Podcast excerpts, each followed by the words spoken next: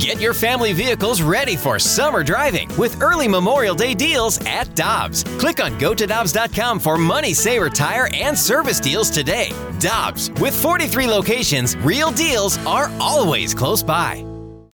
When you need mealtime inspiration, it's worth shopping Kroger, where you'll find over thirty thousand mouth-watering choices that excite your inner foodie. And no matter what tasty choice you make, you'll enjoy our everyday low prices, plus extra ways to save, like digital coupons worth over six hundred dollars each week. You can also save up to one dollar off per gallon at the pump with fuel points. More savings and more inspiring flavors make shopping Kroger worth it every time. Kroger, fresh for everyone. Fuel restrictions apply.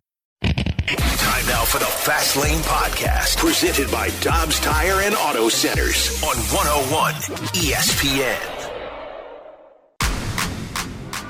Low bounces it left side and through, base hit. Here comes Semien. The throw on the way, it's offline, and the Rangers win it. Let's get nasty on a Tuesday. It's the Fast Lane on one oh one E S P N. Jamie Rivers, Brad Thompson. B T's with us for the Cardinals Power Hour. And unfortunately, Brad, I feel like uh, well, we've talked to you a lot when the Cardinals have lost Power. or are losing That's or funny. Things are just not going well. Yeah, I don't know if I've ever seen anything quite like this, to where you branch off to your own rival league, get paid a whole bunch of money, then you just get to come back home like nothing ever happened. And not only that, the other league is going to run your league now. Yeah. yeah. They. This is uh, this is not fun at all. And I don't know. I'm sure you you've done the same thing. You've you've worked with people, not not worked, but people come up to you and they. They want to blame a certain person or a certain aspect of the game. And I, I'm to the point, Brad, where I just don't know what facet of the game they're going to lose by. And last night just happened to be the base running. So, you know, if you had that on your bingo card last night, then congratulations, you won. Mixed in with a little bullpen issue as well. Brad, what the hell happened on the on the play where Nolan Gorman, Tommy Edman, and Nolan Arenado got bunched up there? Obviously a, a big base running miscue. You're watching it live. You know what Oli and the coaching staff are teaching them on that. What what happened? He ran hard, and Nolan explained it so well after the game. And, and guys, there are times that there are just base running anomalies. There are just weird plays in the game, and I think that that was one of them there. Uh, but he said, look, I saw it carom off the fence. I figured everybody was going to be going. I had my head down and running, but everybody that's played Little League baseball, or you've played high school, or you've played collegiately, or you've played in college, and you thought you were a shortstop, and somebody told you you were a second baseman. Like, it doesn't matter what your level of play you is. You learn it, yeah. Of course, you learn to watch the guy in front of you, right? Uh, so I, I think that it, it was one where there were some mistakes on both ends, but really I, I feel like it starts with Gorman in the middle. If Gorman was where he was supposed to be in the beginning, I believe both those guys score. But at the end of the day, that's that's kind of where we are in the season, isn't it, guys? Yeah. Where a, a little blunder like that ends up being a big talking point after a game. If this team was playing the sort of baseball that we've all expected them to play, it would be a coachable moment. It'd be like, hey, Gorman, got to do this. Nolan, you know better. Or a pop-up that Nolan normally gets isn't a big thing because you scored enough runs. You know, it's just so many things have blown up right now, and the Cardinals have lost games in so many different ways that it is truly maddening. And they're, they're angry about it in the room. Everybody's upset about it. The problem is nobody knows how exactly to fix it. So that's kind of where I want to go with it. You know, great job, by the way, breaking down yeah, absolutely. that situation. We had had a similar discussion in the office, and it's it's kind of a screwy play. But going back to what you just said is, like, nobody really knows, how do you approach this as a team? Never mind Oli Marmol, because, you know, Ollie's got his hands full with everything that's going on. But as the players in that clubhouse, how do you approach this right now? Because you're literally finding ways to lose at this point. Well, Jamie, you know this. You've been on very good teams, and you've been on teams that are struggling. As soon as you get in that mindset of, like, we're a bad team, then you just go downhill. Like, you truly have to believe the record is B S, we're a way better ball club, and you have to keep putting in the work. Like, you cannot get sunken down by the, man, we just keep doing this, we just keep figuring out a way to lose, because all of a sudden you do that, and then you become complacent, and then it becomes expected that you're going to lose ball games like that. So, like, their job is right now, your roster is what your roster is. Nobody is seemingly coming to save the day. I know Dylan Carlson's heading out on a rehab. That's going to be nice. You, you don't have an outfield, okay? That like that is a bit of an issue currently. You don't have an outfield. You don't have uh, uh, offense from uh, your free agent that you paid to hit. Like that, that ends up being a thing too. Contreras is going through his struggles. So you got like four spots in the lineup that are a bit of a question mark right now. Yeah. But to to a man, you have to just keep putting in the work and believing it's going to change. And uh, I, I don't know how to like correlate this to a normal job where you just go in there and you're doing your job and the results aren't aren't there. But you have to know the work that you've put in in the past is going to pay off. And maybe, you know, to an individual standpoint, maybe you're going back and looking at some at-bats and really believing that you've had some tough luck. Or, or maybe there are even some times where you look up and say, man, maybe we need to play the scoreboard a little bit more. Like there are times during the game, it's like, hey, I need a ground ball to the right side, or I need to really work on making this a, a, an at-bat where I put the ball in play and get the guy over. I think that there are some some selfless things that can do that, that can be done for the team. But I, I, I don't see this team necessarily taking selfish at-bats. I'm not seeing these guys come out of their shoes all the time. I just don't see things happening and clicking the way that they expected them to click. B T, uh, as as you know, there's a lot of there's a lot of anger when it comes to the, the Cardinals because you've got a passionate fan base that expects this team to win each and every year. So For sure. There winds up being the the boiling point of, okay, well, everything falls on one of two things, the manager or and or the front office.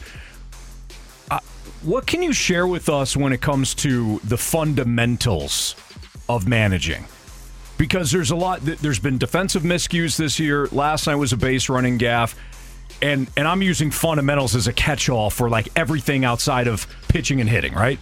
So when it comes to a big league season, how much is done on a day-to-day basis when it comes to the fundamentals and that the, the coaching points? We know it's done in spring training when everybody shows up, but you're a former big league player. Even though you're a pitcher, you you know what the position players do too. So from a defense and base running standpoint, does it only happen when something like that happens last night? Is it is it routine based? How much of the fundamentals are practiced each day? No, there, there's something every day. Like even during batting practice, from a uh, from a base running standpoint, you have guys that are out there taking their live reps. Like they'll go out and you'll be at first, you'll take jumps off the bat, you'll do the same thing from second base. You'll work on that. But when when you have an issue like happened yesterday, that's a big coaching point, and it will be talked about. And I knew it was already talked about before Gorman had spoken to the media. Like he he knew what happened. He already he knew it from his personal experience, but I know he had a coach in his ear afterwards saying, hey, here's what has to happen in a situation like this. So the the coaching of the fundamentals, whether it be defensively and and uh, communication on balls. We've seen a couple of balls drop into that Bermuda Triangle. There was one, uh, it can't happen, early in the ballgame yesterday that drops between Paul DeJong and uh, and Nolan Arenado. And I thought uh, Jim Edmonds broke that down really well on the ballgame, talking about Paul DeJong, that's his ball, and you can't be afraid of a platinum glover being upset because you call him off. Like, yeah. You've got to be confident. Like, you have to have confidence in everything. And maybe that comes back to Jamie's question, the larger point of, like, how you handle this as a team and how do you get out of a funk like this.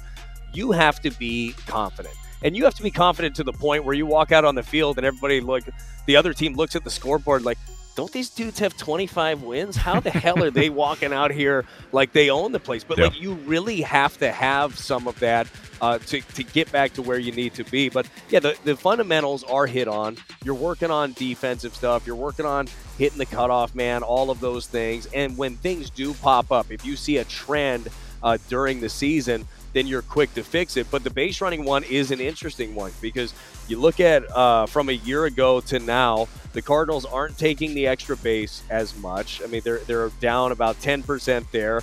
They're not going first to third as much as we've seen them. Now, again, they're not getting as many opportunities because not getting as many hits as you'd like in situations like that. And they're not scoring from uh, second on a single as much as they did. They were first in baseball in that last year. Right now, they're twenty-seventh. But it still comes down to, like, hitting the ball and getting these jumps and having the opportunities.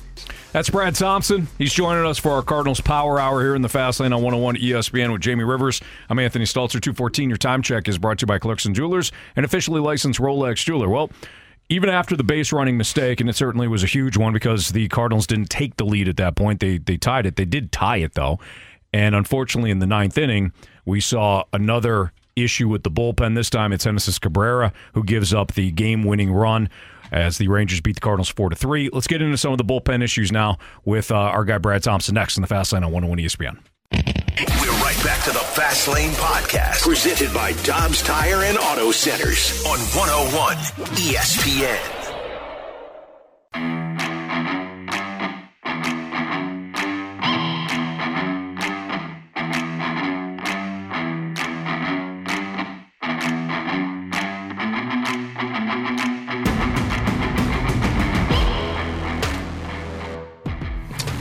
Got a ground ball through the six hole. I mean, it's hit a little bit further the other way. He's out of that inning. So, uh, at the end of the day, guy did his job. That's the way I see it. That's Cardinals manager Oli Marmol following last night's loss to the Rangers four three as Texas walks it off. Nathaniel Lowe singles to left field, and Marcus Semien scores the game winner. Last night was Hemsys Cabrera. Last night was Hemsys Cabrera. The night before, or two, well, a couple of games ago, not the night before, but a couple of games ago, it was Giovanni Gallegos. We've seen Ryan Helsley have some issues as well when it comes to, to saves. Brad, I know that you're not trying to blow games. You're not trying. You're not trying to give up runs in that spot. You're trying to close things down. Or in Cabrera's, you know, his opportunity last night was just to get you into extra innings. You're not trying to do it as a reliever. But when you start to have issues closing out games, and the Cardinals have had that at times this year. Are there any changes that can be made, or is it just uh, hang with them and continue to do what you're doing? Because these guys did it all last year. Yeah, I don't see what – you don't really have any change available in the organization right now. It's not like you have some guy beating down the door. And like, you got some arms that are intriguing. We got a, a sneak peek at Guillermo Zuniga. I don't think that he's just going to come in and start locking down the door for you. Um, uh, you know, you have uh, Walsh down there, Jake Walsh, hard throwing right hander. But like, I don't think that anything is just banging down the door of a, here's another savior in your bullpen. So I do think that you have to kind of stick with what you have for now. It will be another area, though, guys. You you're gonna have to add at the de- deadline. If hopefully you're in a place where you can add at the deadline, but you're gonna need to add to that bullpen because another veteran arm, another guy that can shut down a game would be nice. And to your point, like the the talking about the blown saves, the Cardinals have had thirteen of them, thirteen blown saves. That's a ton of blown saves. They've got a fifty percent save percentage out of thirty teams in baseball. Do you know where the fifty percent save percentage, guys? You like guessing games. Where do you think that is out of the thirty teams in baseball? twenty, thirtieth. No, twenty-nine. Wow. I'm going to go twenty-nine. I'll go twenty-seven. You son of a... I mean, guys, it's bad, but it's not. No, twenty-ninth is absolutely okay. It. The A's Forgot are about the only Oakland. Team. Yeah, that's the I A's said thirtieth, are the only team with the worst you. save percentage. Wow. That's just because they haven't won a game yet. Uh, but they actually won like thirteen of them. I know, I know. Wow, they're right on our heels. Yeah, they are. It's honestly, can't make fun of anybody at this point when you have the worst record in the National League. Like, Very isn't true. That astonishing to say? It's also astonishing to say that you are trying to catch up. Your eight games behind the Pirates. Like, try to get that one out. I was doing a podcast when I got back. Uh, home last night after doing the post-game show. And uh, I'm sitting there, I'm like, and I'm looking at the standings, and I almost say, you know, you're eight games behind the the the the, the Pirates? The blanket Pirates, okay? And with all due respect again to the Pirates. Um, Who just Derek swept Shelton, you, unfortunately. Yes, I, exactly. Okay, okay, can't say anything about anybody. But Derek Shelton is doing a good job with that team. Uh, they're pitching really, really well. That is not a team that's ready to win this division. Like, they're just not. They're not built for it. But how do you say that when you have a team that's eight games behind them uh, that is chasing them down? I just feel like this is going to be – it already has been one of the weirdest seasons, but it's been one of the most frustrating seasons to date. Uh, I got a feeling that it's going to get even weirder down the stretch because nobody in this division right now is built to win it. Nobody is. No, who knows what the Brewers are going to do come deadline time? You know that everybody's oh, going to be know. calling asking Burns for Burns is going to be a Dodger. Oh, fine. Great. Send, send him off somewhere else. And Willie Adames, maybe he ends up going somewhere. The Pirates, there's a good chance that maybe they, you know, go down a little bit uh, like they did in most of last month. They had the great April. May was not a good month for them. Like there's a good chance that some of these things happen. is as maddening as it is, and I understand, I'm sure you'll get plenty of texts in. I don't have the text line up, but I'm sure you get plenty of those uh, that are saying, who cares? It's a bad division. It doesn't matter. You're going to have a chance to win that division. But then what tweaks do you make that you make your team an actual contender in the postseason? You're not a contender no matter what, guys, if you don't bang. This team's got to hit. So Goldie and Arenado got to do Goldie and Arenado things. Gorman's got to continue doing what he's done. I'm so excited for that young man, the, the way that he's been able to go about it. Uh, Contreras better pick it up. That's going to have to happen because you can't afford to have him having the offensive season that he's having right now. It takes time. It does take time. I talked about this a little bit last night. You don't have to look much further than right across the diamond right now when you're watching the Rangers. They spent eight hundred million dollars, guys, in the last two years. eight hundred million dollars in free agency, and a big chunk of that was two years ago in Seager and Semien. And those guys did not have good years last year. What are they doing now? They're tearing it up. A year into their new place, they're comfortable, they're good to go. I can't wait a year necessarily. The Cardinals can't wait a year for Contreras to to pick it up. But you realize that it's not the easiest thing, spending a whole career somewhere else and then being looked to to be a big-time contributor somewhere else. But, boy, they need him to be in. They need him to be quickly. What do you think has contributed to the the offense dipping now?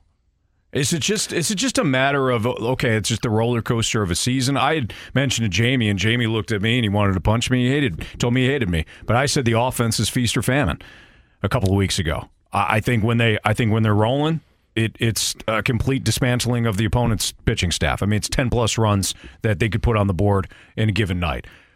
When it's bad, it's it's looked like it has over the last week now. Well, what I think it is right now is it, the obvious answer is just lack of consistency, but the lack of consistency is due to the fact that you don't have an outfield. Like you don't have you don't have three guys out there that you expected to be out there. We all talked about the bets that the Cardinals made at the beginning of the season. They made the bet on Tyler O'Neill, that he'd look like the guy in twenty twenty-one. He looks like the guy of last year that was hurt. Um, Dylan Carlson, you made the bet that he was going to be able to take that next step forward. Unfortunately, he hurt the ankle after he was solidifying things in center field. Lars Nootbaar. I think uh, that Lars started out this season uh, as an international sensation, and I don't think that was the best thing for him. I really feel like there was a lot of pressure, a lot of media, a lot, being pulled in so many different directions. And then finally, recently, he figured it out, and he was able to co- compartmentalize some of that stuff. And then he ends up getting hurt, jumping for the ball, and, and you're you're trying to reset all of these things again. I think that that's the the maddening part, is the consistency from a personnel standpoint, because it, as much as you want to lean on three guys in the middle, and they largely have in Goldie, Arenado, and Gorman to this point, not even Contreras, but Gorman, uh, you need – You need a lineup. You need mm-hmm. nine guys that can go out there and do it day in and day out. So the consistency from a personnel standpoint, I think, has been one of the biggest issues. But when you go back and look at the numbers, they're still a top ten offense in all of baseball in basically every category. But the maddening part is it just doesn't happen when you need it. Right. Well, the runners in scoring position is the, the highlight there. You know, that, that's, so, okay, yeah, but even their numbers, runners in scoring position, when you dive into the actual numbers, mm-hmm. they're not bad. Let's do so. Let's do a fun with numbers, Jamie. It seems like you've been diving in this pool a little bit, I, and maybe I, not swimming into the sidewall. I when, dipped my head into the pool. Boy, you're where? two for two with shots at me today. I'm sorry. Funny though. Oh, I gotta guys, give it to you. Really Funny. quick, but before I take any more shots at you guys, congratulations on kicking the crap out of the Riz Show. I Thank to start you. With that. Thank Good you. Good job. They're, they're still claiming that we cheated, of course, but. Oh, whatever. How this time? How? Oh, well, they said Did, that they, they had more home runs that Randy didn't count, and then Randy subtracted home runs, which is hilarious. It's just... We did, we also didn't play the lightning round, so we I'm not claiming victory yet, but at any point, we can go to any field, and let's just let's just wrap this thing yeah, up. We're up by four already. So I want blood at this point. Hold on, you didn't play you didn't play the lightning round. Oh, Anthony? B T, what, it's a long story. Somebody get hurt or something? What happened? Mm. Uh, uh, Brad, you know the do, do you remember the Jason Kendall injury where he's coming around oh, third? And, that was gruesome. Yeah, the bone just psh, yep. popped out. Uh, the the bone stayed in for our guy Dylan, but Good the foot him. still sideways. Unfortunately, oh, after uh, he did the the what do you call that? Marsh, knocker ball. Oh, I love those. Yeah, it's knocker balls. Yeah, so they knocked their balls together, Brad, yeah. and then oh, he got up, Dylan got up and mm-hmm. ran. In shallow center. And shattered, usually. just absolutely yeah. shattered his ankle. Yeah. So we didn't play the lightning round. So technically, we we, we didn't win yet. Well, we're up by four. That's up. on Yeah. Talk about a blown save for Dylan. Yeah, yeah. Dylan. I hope he's okay, by the way. Uh, he broke his ankle in two two places, but he said he's doing okay. Kid was a plant to keep us from progressing. That's Rafe. That was Rafe. He said it was utter we, disrespect. Yeah, we planted Dylan with the broken ankle. Mm-hmm. Called him Trick Ankeel. Trick Ankeel, he called him. That's awesome. Oh, yeah. Anyways, all right, back to congratulations. I'm still you guys won. I, let, let's all be honest here. Thank you. Did Rock hit any, by the way? Did Rock? Oh boy, yeah, he had six. He left yeah. it all out there he, on the field. He Brad. did, yeah. How Literally. did Randy do?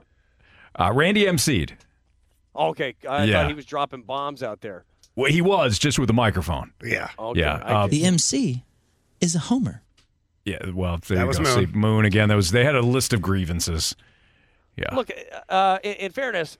The last few years, they have hosted. They have been the M C, you know? So, mm-hmm. I mean, give and take, you know? There's, right. there's a home and, and an away team. I mean, mm. come on. That's a good point, Brad. Yeah. All right, real quick, back to the uh, back to the runners in scoring position. Is Jamie, I feel like you've already done some dipping into this one. Anthony, out of thirty teams, where do you think the Cardinals are in R I S P this year? Average with R I S P. fourteenth. Second. Seventh. Seventh. Seventh. Seventh's the number. Seventh's the number. Seventh. Uh, oh, there we go. Yeah. They're seventh. So, you're right, Brad. But it, but it, it... are, you look, are you looking at something? Yeah, I was pulling it up from my the notes I had earlier. But none of it. Dude, that's the maddening thing about baseball, by the way, is like I dug in. I was going to do a podcast uh, yesterday before the game, and I mm. did. I had a bunch of numbers, and then, you know, life happens, yeah. and I didn't do it. And then after the game, all my numbers are blown up because it, another day of baseball. Yeah. Uh, the numbers change quickly, but seventh on the season with runners in scoring position. Wow. But that's the thing, right? You go back and look at all these numbers, whether it's your seventh in R I S P, your tenth in runs per game, your fifth in home runs, your seventh in extra base hits. You don't strike out much. You walk a lot. None of it matters if you don't win games. And they know that. Uh, we know that as a fan base. But like those numbers, those are the things that from a personal standpoint that you have to take solace in because you have to believe that your process is going in the right direction. That's Brad Thompson, Jamie Rivers, Anthony Saltar. Let's get into Adam Wainwright's performance last night. Waino, one bad inning, certainly, and it's one that he, you know, he'd like to have back. But did we see some improvement last night out of Waino? That's next on one oh one E S P N. The smartest way to do your homework is Hackman Lumber. Warm weather means homework for homeowners, and if your homework means a new deck, then turn to the deck experts at Hackman Lumber. Browse the largest inventory of decking materials and deck accessories in Missouri at Hackman Lumber Company. Talk with their experts about treated lumber, cedar, TimberTech, Trex, Evergreen, and A Z E C to find the best deck for you. Check out endless choices of railings, balusters, and L E D deck lighting options.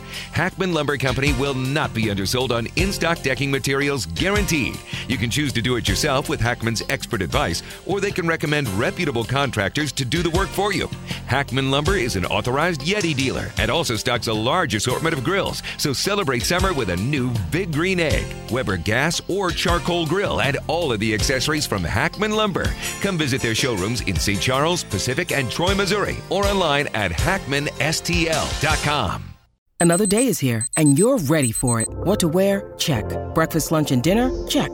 Planning for what's next and how to save for it? That's where Bank of America can help. For your financial to-dos, Bank of America has experts ready to help get you closer to your goals. Get started at one of our local financial centers or twenty-four seven in our mobile banking app.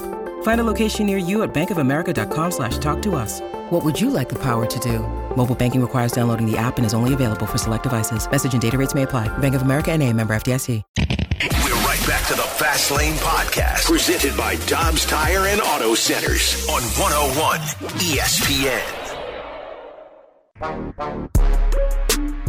I feel like I was just too much at the thigh early, and then I made some adjustments and moved around a little bit out there, and and uh, was able to keep them off balance after after the third. But the third, through the first three innings, they were they were uh, scrounging good at bats and and uh, putting balls, you know, in holes. And, and but I was just too too geared at the thigh. You know, you, you got to be down or up in this game. You can't be pitching at the thigh, and and um, that's where the runs came tonight. You know, they had the one run, the one inning where they scored three runs, and we kept zeros on the board after that. So.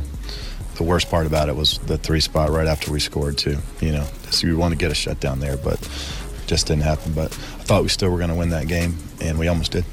That was Adam Wainwright following last night's loss to the Rangers with Jamie Rivers. I'm Anthony Stalter. Our guy Brad Thompson, Bally Sports Midwest, joining us for the Cardinals Power Hour. Let's get to that to Adam Wainwright's outing last night.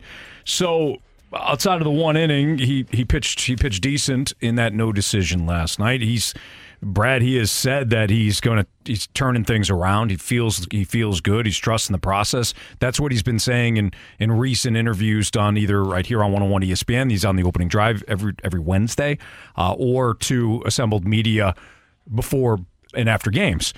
When you're watching Adam pitch, does it look like he's starting to round into form? I mean, that's a pretty good offense that he held somewhat in check last night outside of the second inning. Yeah, Adam did his job last night. Adam gave you an opportunity to win that ball game. He stopped the bleeding early, made some adjustments. You saw after that second inning, he really bared down. You heard him talk about it there. He kind of got pissed off out there and really started getting in on some of those Rangers hitters, executed some pitches. So uh, I, I think, you know, look, five out of thirty, scattered eight hits. Six of those eight hits were in the first two innings and settled in. I thought that he looked better. Like, I don't know exactly, and I think that we talked about this last week. I don't know exactly what rounding into form is for Adam Wainwright at this point. Uh, we, we continue to look at Adam Wainwright through the prism of his nearly two-decade career. Adam Wainwright should be looked at as a guy at the back end of your rotation. I mean, that's kind of just where where he's at at this point, and others have to step up near the front end. I never would expect Adam to look at himself that way. Yeah. I would never expect Adam to go out there and be like, well, if I give you five, that's going to be enough for me. B S. Like, he wants to go out there and give you nine every single time. But realistically, if Adam Wainwright at this point in his career gives you five innings, five plus, and gives you three or less earned runs, he did his job. Like, he, he went out there and gave you a chance. So I like what I saw from Adam. I do think, per our last conversation on Adam, uh, where he got hurt in the World Baseball Classic, you end up missing some time. I think that he's progressing nicely, but this rotation is going to be, like, the, the success of this rotation is going to be far more than Adam Wainwright rounding into whatever quote-unquote form is. You know what I mean? Yeah. Guys, when I was looking at the starting pitching, like the last two times through the rotation, from an E R A standpoint, it actually it's actually been pretty good it's since great. yeah since the last nine so in the last nine games. Again, about two starts for for each guy. two point nine eight E R A. That's I'll a, take that. That's the third lowest in baseball. fourteenth in innings pitched with fifty-one and a third. So slightly better than average when it comes to the innings over that span. First in walks per nine and first in home runs allowed per nine. Strikeouts are twenty-six, but this isn't a, stri- a high strikeout rotation as it is. So that's not that's not surprising. So the last two times through. So my question for you guys is, do you feel more confident in this starting rotation, or do you factor in that, you know, they did face a Cleveland team that isn't hitting the ball well? Kansas City was a part of that. And I think maybe Cincinnati, and Cincinnati can bang a little bit. So, you know, I don't, I don't want to. I mean, they're not great, but you did face them at Great American Small Park, so I guess that factors True. in a little bit. Uh, but you guys, are you guys more confident right now in this pitching staff? I am. The starters. I am right now. Yeah, I mean, look, I don't care what team you bring up as far as their success against a well, lesser team. They're in last place in the National League, and the pitchers were getting hit all over the ballpark to start the season. So when I look at the quality of pitching that they've had in this last span of games, what, nine, ten games, mm-hmm. uh, I'm I'm very happy. It, it, but the the question or the concern I have it, is it nothing has seemed to align properly together all season long. It did for a short period of time, because at one point they looked like the best team in baseball there not too long ago, putting up crooked numbers all over the place and just beating the snot out of everybody. But the rotation was a problem at the beginning. Now they've got, you know, I wouldn't say bullpen issues, but the bullpen has cost them a couple of games here recently. And the offense has kind of dried up from time to time.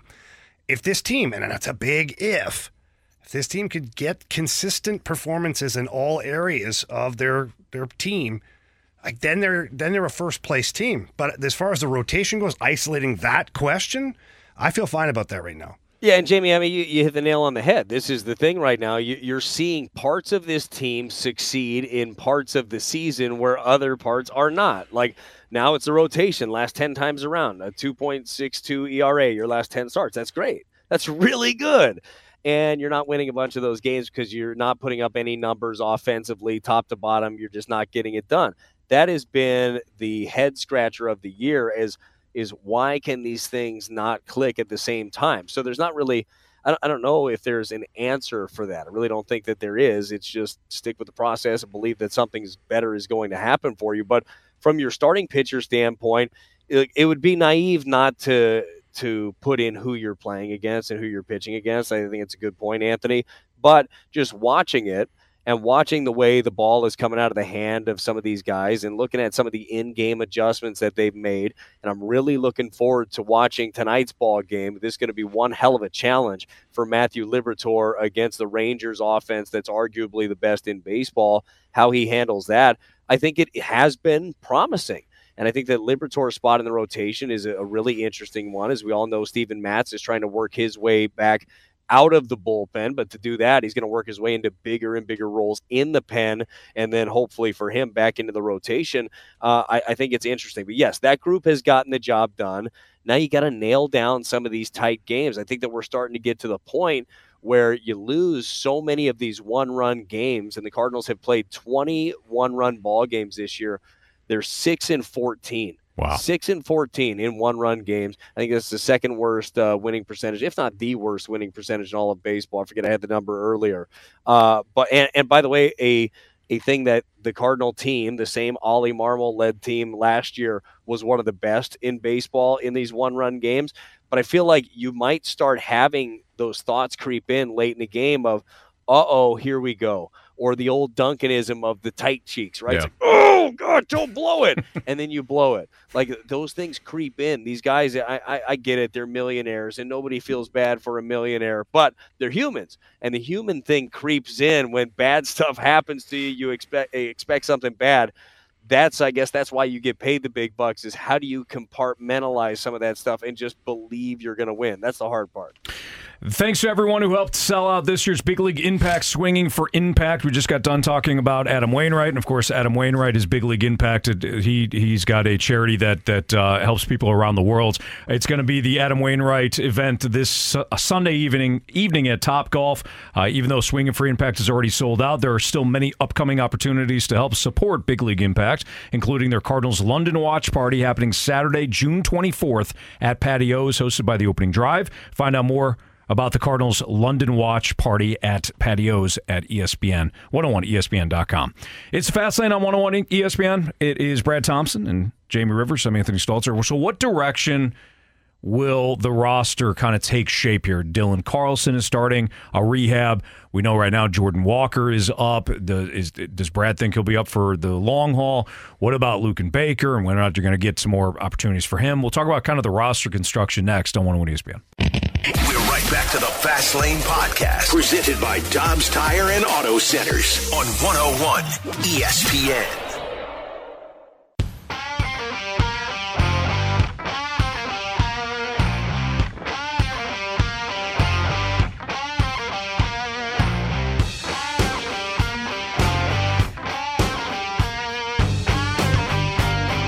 Last segment for the Cardinals Power Hour with our guy Brad Thompson, B T, tonight.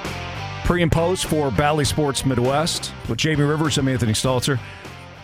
So, Brad, we know that Dylan Carlson is beginning a rehab assignment, so he's drawing closer to coming back from that ankle injury that has sidelined him for a couple of weeks now. Lars Nootbaar will be back sooner rather than later, too. At least that's the uh, anticipation for the Cardinals. From a roster standpoint, when you get those two guys back, how does... How does Oli? How do you think this outfield mix? Let's just let's just stick with the outfield first. How do you think the outfield okay. looks with Jordan? Because Jordan Walker's up. Do you anticipate that he stays up, or with these two guys coming back, do you do you get a feeling that he may go back to Memphis again? I, it's a great question, and the thing is, I, I would love to give Jordan Walker right now as much runway as I could possibly give him. I'd love to just give him at-bats every day, and right now it's very easy with those two guys on the I L. Uh, I also need, right now, I need Donovan in the lineup daily, and I need Tommy in the lineup. I need I need the speed and the versatility of Tommy Edman. So it's kind of difficult to get all of those things in the lineup at the same time. But when Noot comes back, Noot has got to be in there. He'll, he'll be manning center field for you, I would believe. And uh, the interesting one is Dylan, because remember at the beginning of the season, Dylan was that fourth outfielder with Jordan Walker on the roster. Yeah. He was the mixing and matching guy. And I feel like if Jordan Walker is swinging it well, um, then I think that's what the role will be. I don't, I don't foresee any position right now or any, any scenario where Walker's not here and he's not in the lineup basically every day, whether that be D H or in the outfield. Um, so I, I think that he will get some reps, but it's, it ends up being, what does he do with it? We've seen some changes with Jordan Walker. He's been a lot more selective since coming up. His swing rate is down about fourteen percent. His swing and miss rate is down almost twenty percent since coming back, and he's actually hitting the ball a little bit harder. What he's not doing is what we were told he was tasked to do, which is hit the ball in the air a little bit more. He's put thirteen balls in play. Eight of them have been on the ground, including the two hits that he has. So, uh, but – like, do at the end of the day, how much are you going to care if he's hitting the right. ball hard and doing so consistently? Yeah, we got at, that at text point, the other day, and it's a good point. Yeah, at, at some point, you're going to let the the uh, just turned twenty-one year old figure it out, and it, you're going to have to let him figure it out at the big league level, or you're going to have to let him figure it out at triple A. Because like anything else in life, we've all gone through phases in life, and I think this resonates with anybody, whatever your job is or whatever you are into growing up, and maybe this was like with your parents. You would always give them – they try to help you and be like, I know, I know. My my well, my daughter does it to me all the time. She's seven. She doesn't know anything. But she, I know, Dad. Like, okay, you know? You know? Okay, great. And then an hour goes by, and it's like the same problem she's having. She's like, Dad, what do you do with this? Okay, oh, I thought you knew. Didn't you know what you're supposed to? Like, at some point, if you don't have the answer to it, if, like, Jordan doesn't have the answer, then he's going to come back looking for it, and, and there is going to be help there. And I don't say that like I said it with my daughter, that, like, it's like a stubborn thing or or, or my son or anybody's kids. Like, everybody's, everybody has that same situation at home, right? Mm-hmm. Where it's like, I know. It's like, well, if you knew, you'd have done it. No, it doesn't matter. Uh, but it, it, as, you have to fail to look for another way to do things. Like, it's very difficult. I couldn't imagine uh, – Uh, I, I love to talk about my career so much. I couldn't imagine coming off of like a, a very good time in my career. Let's say coming off of uh, uh, the only good thing that happened in my career, a scoreless streak. I come off of that and be like, you know what you need? You need to uh, change up. Like, what do you mean? I just sinker, slider. I was great. I had two pitches and I just ran through everybody. Uh, and I, I actually did hear, it's like, hey, we need to get that third pitch. I'm like, okay, you need to get a third pitch. I need to deal. And then, you know what? Lo and behold, you get to the big leagues, and hot damn, a third pitch would be a good thing to have, because you just go on sinker, slider, and you throw eighty-eight to ninety-one. You're not really scaring anybody. You kind of needed that next level. So uh, for, for Walker, look, he's so extremely talented. He's going to to end up – he's going to get better and better. I just don't know, like, at what rate we expected. Remember, coming into the season, he was the guy that was looked at. He was going to be the runaway N L uh, Rookie of the Year, mm-hmm. and then he gets sent down, and it's like, oh, well, maybe he doesn't have it anymore. Maybe the Cardinals don't know what they're doing with him. Look, he's just turned twenty-one years old. He's going to figure it out. Jamie, I'm sure you see this all the time in, in hockey. You get uh, a young stud who's got a great skill set. Then he gets to the N H L. Then it's like, ooh, this looks different here. Yeah, absolutely. It happens every year. There's guys like that. Heck, there's guys that are still in the Blues' current lineup that are young players that are still learning. They're still expanding, you know, their role within the team. So, no, I agree one hundred percent. And sometimes going down to the minors and slowing life down just a little bit, sometimes that helps a young player too, because as you know, B T, life in the majors, it moves pretty quickly. You're in different cities all the time. The games are happening, and then you know you're you're trying to wrap your arms around what it's like to be this Major League Baseball player, but things aren't going quite the way they should. So now you're in your own head at the same time as all this life is moving so fast beside you. Sometimes it's good to slow that down a little bit and, and give the guy some reps in the minors, or even just some time uh, on the bench to watch things and, and continue to develop. But B T, I, I got a question for you before we, we get you out of here. Um, and I don't know if you're aware of a certain ace that could probably be available via trade. No, he's not. No, he's not. The Blue Jays optioning Alek Manoah to the, I don't know, Florida Penal League or something? Yeah. He's, the California he Penal car. League. Yeah, he what do you make of this? Brad, you got to trade for him right now. I don't know if you got, but yeah. What do you make of this? Like, and well, if if he is available via trade, I mean, I'd have to kick the tires, I think. Well, I would say this. Every team in baseball has already called the Blue Jays. I, I'm pr- I would feel pretty confident in knowing that. Alek Manoah, uh, an all-star, he's off to his worst start that he's ever had in his big league career. He's only in his third season. He's got an E R A north of six. And to me, this is uh, this is a mental reset. This is the exact same thing you just mentioned with Jordan Walker or a young player. They say, okay, we got to get you out of the spotlight. We got to send you down, and we got to get you fixed because he's leading the league in walks. He's got forty-two of them in fifty-eight innings. That's atrocious. Uh, and how about this for, for reference? He's got forty-two walks in fifty-eight innings. Alek Manoah last year had fifty-one walks in one hundred ninety-six and two-thirds. So he's lost it. Like he's just – so this sounds like a, an issue maybe upstairs a little bit for him because I think that the overall velocities and stuff have been good. So they're sending him out to get reset. But I don't see any way, shape, or form they're going to let Alek Manoah walk out the door, round back into form with some other ball club unless they know something that is way worse than other teams would know.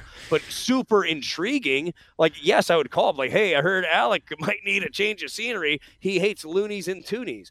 Like, that would be – And maple syrup. That would be worth the call. Yes, hates maple syrup mm-hmm. and – And oh, everything that is you had Canadian. To go there, huh? Yeah, sorry. Wow. Yeah. Who hates maple syrup? Seriously. You know, that is true. It's a good point, B T. Like, uh, Alek Manoah is available. Really. He's twenty-five years old. He's an all-star last year and an ace. The hell is wrong with him?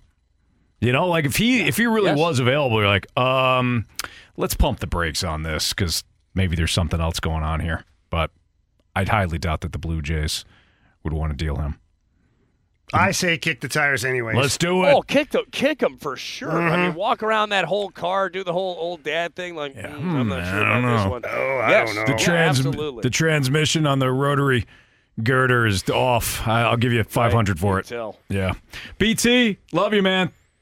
Great hey, stuff as always. Too. Congratulations on your win, even though you didn't end up getting the lightning round in because uh, Dylan happened. Yeah. Uh, shout out to Dylan. I hope that his leg gets put back into place because that's that's disappointing. Oof. Anthony, I talked to you after the event, and, and you were a little shaken up by the whole Dylan situation. Well, so. I felt bad for him. I mean, his foot yeah. was on sideways. It was not It was not pretty. Yeah, but not pretty. He had a good attitude about it both there. That's called shock. That was shock.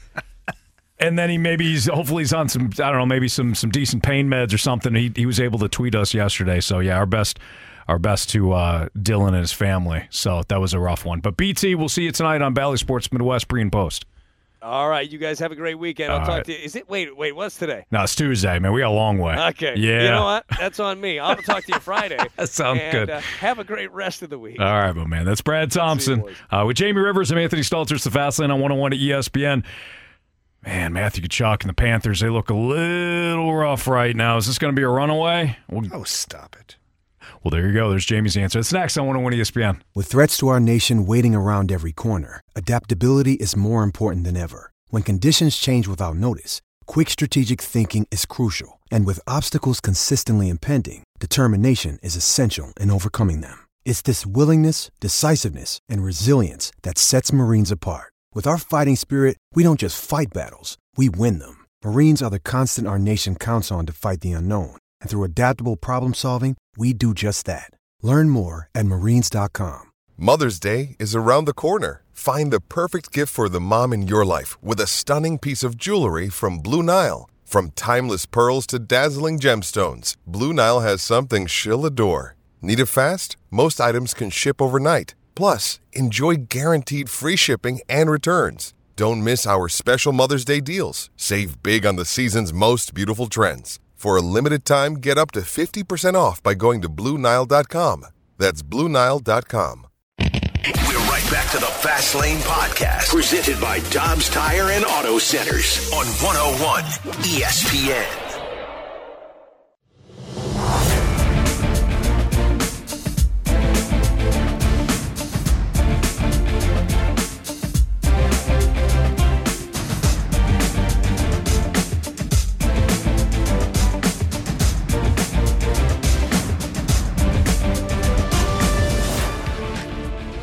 parts of our game that we know we can improve, we're going to have to get to real fast. There's there's no doubt about that. We'll have a pretty simple game plan. I, I don't think it's about scoring goals in this series, because I think uh, it's about defending the rush, and we weren't great at that tonight.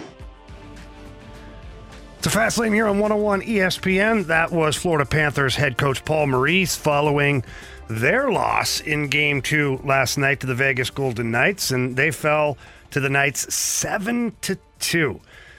I don't know if I saw this coming, Marshy. Um, you know, when you when you look at this series, I thought it was going to be pretty evenly matched. I thought it was going to be it was going to be a test of who can dominate the middle of the ice. The Florida Panthers got a gritty group of forwards. They like to get to the front of the net, specifically guys like Matthew Tkachuk, Bennett, Reinhart, Lomberg. All these guys love to get to the net and do damage and cause chaos, whereas the flip side of it, the Vegas Golden Knights, they've got those oak trees I've talked about here so often that are defending the middle of the ice very well.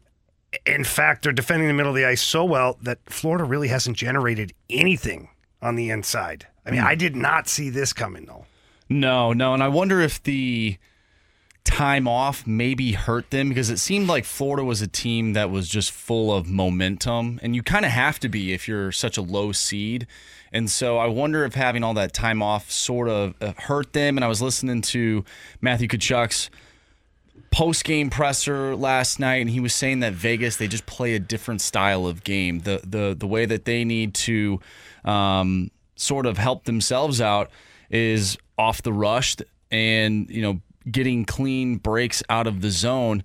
And, you know, if you're not doing that, you, you're really not generating any offense. But, you know, I mean, if you look at it, Adin Hill's playing really well. Who would have thought? Uh, and, and Bob, who basically brought them there, him and, and him and Tkachuk, Bob's not playing uh, like he was in the first three rounds. So uh, maybe things change in the next few games, but I mean, right now, Vegas is just dominating them right now. Yeah, so a couple of things here that I've observed in the first two games, and now, for me, it, it's where Florida has to change a little bit. Uh, one, the turnovers. They're not managing the puck very well mm-hmm. at the blue lines, specifically inside the Vegas Golden Knights zone, right up high there, top of the circles, blue line area. They're turning the puck over there. And what happens is the Florida Panthers are a team that works down low, in the corners, the cycle game, down behind the net. So they position their players down low in order to create that offense. Well, when you turn the puck over high and you've got your players down low, that creates outnumbered situations for Vegas to uh, transition and get going. So there's a lot of three-on-twos, a lot of four-on-twos, the D-man jumping into the play. And you know that's going to wear on you. And Vegas has some really good players, too, mm-hmm. that can finish. They're big, strong players, too. They protect the puck very well. So that's one area of the game that the Florida Panthers have got to clean up. The other area of the game? Can I interject real uh, yeah, quick? Yeah, absolutely. Jamie, when – okay, so that you mentioned that's who the Panthers are. Get down low, cycle the puck, win in front of the net. That's causing them issues, but that is who they are. Mm-hmm. And they got to the point, this point because of that. So are there – and maybe you're going to get into this and I just cut you off, but is there a way for the Panthers to still be that and also come back in this series? Or is this just a bad matchup now? No, they have to impose their will at this point. So to me, the turnovers are what the problem is. It's just like the Blues in twenty nineteen. The Panthers mm-hmm. team, the way they're set up, is very much like our twenty nineteen Stanley Cup champion team. We didn't turn the puck over like that. You can't do it. You cannot turn the mm-hmm. puck over. You have to wear down these players. Alex Pietrangelo is a, I mean, one of the best defensemen in the N H L. And I'm going to pull up something here while I'm talking because I saw this last night and just to prove what a number one defenseman can do for your team. But he's a guy you have to wear down. You're not wearing him down. You're letting him go. He's up in the play all the time. He's joining the rush. He's part of the, like, Uh-uh, he should be down low having to defend. He should have to deal with the net front stuff, and he should have to be chasing guys around and working extra hard. Just finishing hits on guys like Petro and Eichel and those guys, it's not enough at this point. You have to do more to t- tire them out. And so before I get into the next part of it, Alex Pietrangelo, these are numbers I found last night that I thought were pretty interesting. And uh, these are ranks for specific categories. D-zone loose puck recoveries. So when there's a loose puck in his defensive zone, Alex Pietrangelo is the number one defenseman in the N H L and the, the Stanley Cup playoffs at getting those loose pucks. Mm. Tells me he's hungry out there, or he's in good position, or both. Next one is completed D-zone passes. So you talk about that first pass, the breakout pass that you need, the clean zone exits. Alex Pietrangelo is the number one defenseman in all of the Stanley Cup playoffs with executing those D-zone passes. Completed stretch passes. So those long passes that create instant offense, that transition game to where when you turn the puck over, you pay for it because there's a long pass for instant scoring opportunities. Alex Pietrangelo first in the N H L as defenseman in all of the playoffs at completing those passes. Uh, and the last two categories, D-zone denials. So that means just where he's in the way. He gets a stick, a body on the puck. He stop, he stops your offense instantly. He's second in the N H L in all the playoffs. And the last one is blocked passes. So when you're trying to create offense in the offensive zone, uh, the stick that either deflects the puck out of the way or knocks it out of the air or gets his, his body in the way, Alex Pietrangelo is second in all players, not just defensemen. Mm-hmm. Be nice to have a guy like that. Yeah. Oh, Doesn't gosh. suck. So getting back to the Vegas Golden Knights and the Florida Panthers, Panthers, one, the turnovers have to stop, but two, you've made your point now of running around trying to hit guys and kill guys and They've do all that stuff. They've taken too many penalties. And I, I'm okay with the latter half of last mm-hmm. night because if you're going to take liberties at that point, you're already right. out of the game, you get after it. But get your get your dollars worth. Mm-hmm. I still don't feel like they got their dollars worth. Mm-hmm. And Alex Pietrangelo, he told you after game one, how the Vegas Golden Knights are going to handle your your physicality. He said, it doesn't matter to me. We're not focused on that. I, I don't care. You guys try to hit me every night. We just we don't get engaged in that stuff. Does does this remind you of, of what the Blues did? Not obviously not this year, but last year against the Avalanche when, when the whole Kadri thing was happening. We said, hey, we can't get too high in terms of emotions. With the physicality, they got to just play their game. Like, obviously play a physical brand of hockey, but don't get too, you know, running around with your with your head cut off. And then are we seeing that right now from Florida to where they're doing somewhat of the same thing? Because when the Blues did end up doing that, Kadri ended up, you know, burying a, a few goals. Frustration has set in for Florida a little mm-hmm. bit here because Vegas, they, they are a very clean team. And what I mean by that is their passing is is executed very well. Good tape-to-tape passes. You're chasing the puck a lot. You get frustrated. The Panthers are not getting extended periods of time with control of the puck, so that gets frustrating. And they're scoring goals. They're beating you. So now you're trying to even the score. You're trying to set the tone. Matthew Tkachuk at this point, he scored a goal last night. He's still a massive factor in both of these games that have happened so far. He's just got to dial it in. Take the hits that are there and execute them when they're there. Don't go out of your way to be aggressive. Lomberg, Bennett, all these other guys. Now's the time to flip the switch and change how you're playing a little bit so that then Vegas, who's trying to counter all of this physicality, now they're sitting there wondering what the hell you're doing because, well, he didn't run me from behind. He didn't face wash me after the whistle. He didn't do this. Right. Change the game on the fly here and try to refocus yourself so you can try to get some more attacks to the net and get some shots on goal. The Stanley Cup Final Game three will be played on Thursday night at seven o'clock. Yes, T N T uh, will have the game for you. But when it comes to listening to it, you can listen to it right here on one oh one E S P N. And I think it's going to be a fantastic Game three, Jamie. Incredible. I think it's going to look good, the whole game. You know, I really do. It already does look really good, but mm-hmm. I think it's going to be incredible. Yep. Golden Knights, Panthers, right here on one oh one E S P N Thursday night. Jesse Rogers of E S P N is going to join us next. He's very intimate with the Chicago scene. And normally, you know, when it, when it comes to like the Cubs and the Cardinals, that makes more sense. But we're actually going to talk to Jesse about the over over his his thoughts as an outsider about the Cardinals. But I also want to ask him about this White Sox pitching staff. Because a lot of people are like, hey, why don't you start, you know, could some of these guys make tra- trade sense for the Cardinals? Why would you give up young pitching? Maybe Jesse Rogers has some insight on that. That's next on one oh one E S P N. We're right back to the Fast Lane Podcast, presented by Dobbs Tire and Auto Centers on one oh one E S P N.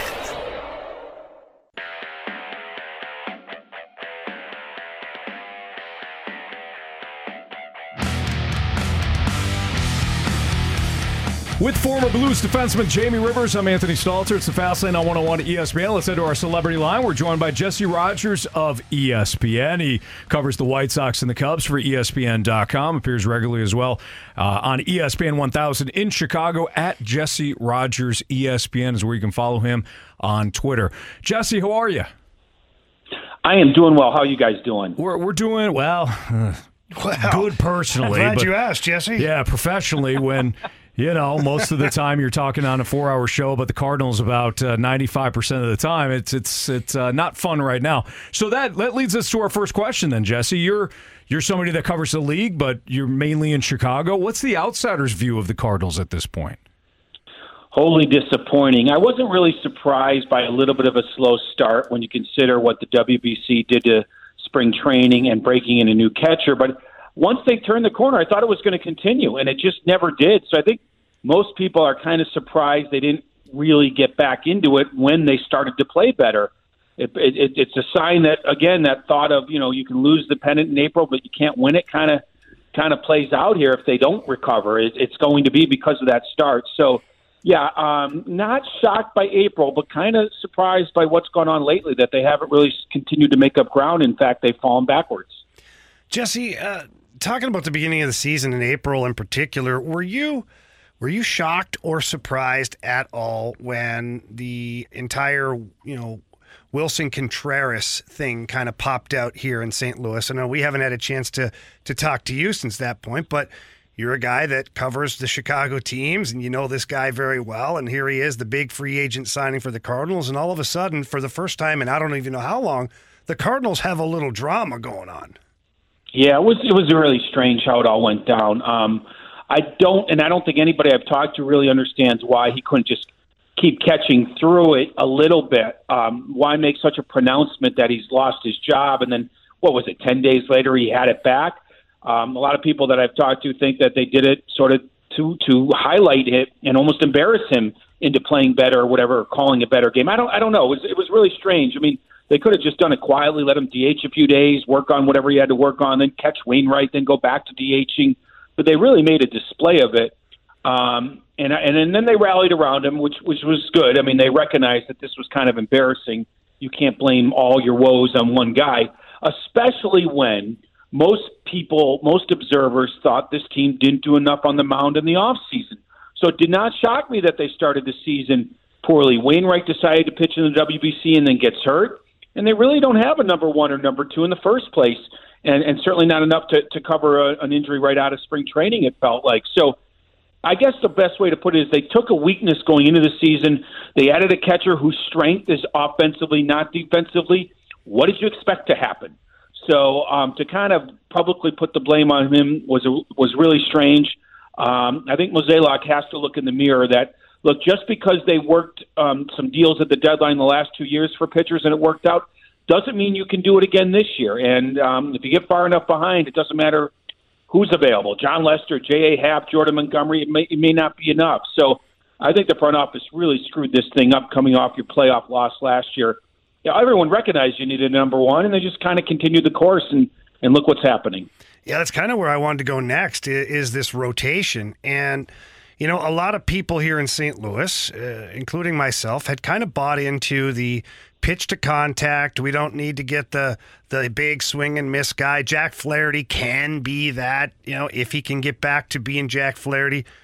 But, man, Jesse, all of that kind of blew up in our faces early in the season, and it feels like the Cardinals pitching staff has been trying to catch up ever since. Well, look, the pitch to contact thing is great if the guy that's pitching is just on his game.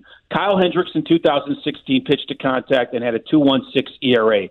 But if that guy or that staff isn't completely on their game, they're exposed. And without the shift, you're exposed even more. I'm seeing in Chicago with Jamison Taillon, for example. Great pitcher, great contact pitcher, like contact. Well, when it doesn't exactly work your way, look what happens when you can't fall back on strikeouts. So the whole contact pitcher with great defense is awesome on paper, especially with a shift. Without the shift, and if your staff isn't completely on its game, this is what happens. So I'll I'll still take the strikeout guy over the contact guy, unless that guy is just having a Cy Young type year. And it doesn't feel like anybody on the Cardinals is even close to that. No, you're absolutely right about that. Miles Mikolas has turned around a little bit, Jesse. But, uh, yeah, a little it, bit, yeah, yeah. He got off to a rough start. Uh, Jesse Rogers of E S P N joining us right now on the Fast Lane on one oh one E S P N. Uh, Jesse, my, so you also you also cover the White Sox. And I've made this point whenever we, we get the text about, hey, what about the White Sox? You know, they're struggling. They, they got a lot of good young pitching. Could they be a possible trade target for the Cardinals? My point has always been, well, if the White Sox want to turn it around, getting rid of, even though they're struggling, getting rid of young pitching doesn't make any sense. What are you hearing right now when it comes to the White Sox and guys like Dylan Cease and Lucas Giolito and, uh, you know, um, Michael Kopech, those yeah. guys? Yeah, I mean, I, I think what I'm hearing is basically, look, if you're a free agent and you're having a bad season as a team, you're you're likely to be moved, and that, that applies to Giolito and Clevinger, really. Um, I mean, to, to trade Kopech or Cease is a bigger conversation within the team. It's a it's a philosophical move within the team. Okay, we're changing direct, directions completely. So it's two different categories here. I have little doubt that if things continue as is with the White Sox, Giolito, and in a smaller way, Clevinger could be on the move. Actually, Clevinger's pitched okay, but certainly Giolito is not re-signing here. He's just not. So you, I always say this about executives, and I think they feel this way as well. If your summer is going to be that bad in the standings, you better uh, find something positive out of it, and that comes on July thirty-first. You better get something positive out of a bad season. So certainly Giolito is a trade trade candidate, and then a guy like Clevinger, maybe even Liam Hendricks. Closers get a lot at the deadline if he's back up to speed, and you know he can get traded. You know, doctor's okay, whatever it is. So, so there are there are guys that are pending free agents now. Liam Hendricks has an option for next year. You know, that are more likely to move than not. You know, I, I would imagine the White Sox would start with you know a couple top prospects if it's if it's for Giolito, who's having a decent year at least, and he's a solid. You know, three, maybe a two on his best days. Uh, you know, whether it be Jordan Walker, I'm sure the Cardinals will say no. Maybe the, the, the shortstop down there, uh, Wynn, that's a possibility as Tim Anderson's time in Chicago could be ending soon. So I imagine they would ask for a lot because that's what starting pitchers and closers get at the deadline. Teams are pretty desperate a lot of times. Uh, so who knows if there would be a match, but certainly Giolito would be first on the list to go, I think. Jesse, what other names could be available? It seems like it's going to be a weak market when it comes to starting pitching because guys like Aaron Nola is a free agent. What, you know, he's the Phillies are still attempting to contend. You got some other veteran free agents that, you know, will, will be have the, will have their contract expire at the end of the year, but they're on contenders. So who else could be available? Yeah, certainly you have to look at Cleveland and Shane Bieber. I mean, the, the N L and A L Centrals are fascinating to me. I mean, first of all, they're fascinatingly bad. Let's start with that. But what what's going to occur late July is really interesting. If you are, take the White Sox, nine games under five hundred in late July, but only five and a half games out of first place, what the heck do you do? And that applies to Detroit. Um, and then you, you go to the N L Central, whether it be the Reds and the Cubs. Uh, it looks like the Pirates are in it for the long haul. So some of these teams have some major decisions. But the Guardians are the type of team that will trade and still try to contend. Like there's that that those teams that try to thread the needle, a little bit of a sell-off, but we're not giving up either. So Shane Bieber would probably be at the top of the list of potential guys to go. There's a lot of teams like the Mets that you just don't think are going to sell. It's kind of like the Cardinals. I mean, you can't really sell if you're the Mets. You just can't. Even though, like I said, you have to salvage something from a bad season. I think the Phillies are in it for the long haul. So you're right. I think it is a seller's market. I think you have to look at those central teams. Obviously, the Rockies, you know, the A's, those guys are always going to be available. But which central teams are going to sell despite being five or six games out? And again, I put the Guardians at the top of that list. And I put the Reds there as well. I don't think Reds are thinking about this year. They're thinking about next year. So that's another team maybe you can go get a starter from. Jesse, congratulations on uh, your book coming out. I know it's coming out today. So the franchise, Chicago Cubs, a curated, a cur- curated history, excuse me, gee, I, I hacked up that word, sorry, a, a curated history of the Northsiders. Right. Uh, Jesse, you're talking largely to a Cardinals fan base here, but you're talking to a fan base that is also very passionate about baseball. So your your best your best plug for your book to uh, to pick it up regardless of if you're a Cubs fan or not. Okay, if you like baseball pranks, my favorite chapter that I wrote has to do with pranks. Now, they're all Cub pranks, but they're still pranks. It's Rick Sutcliffe, Ryan Dempster. As it turns out, Ryan Sandberg is one of the best pranksters of his era. Nobody knew that. Really? But pick it up just for Sutcliffe and Dempster alone. There's some great stories in there that involve non-Cubs and Cubs, whatever.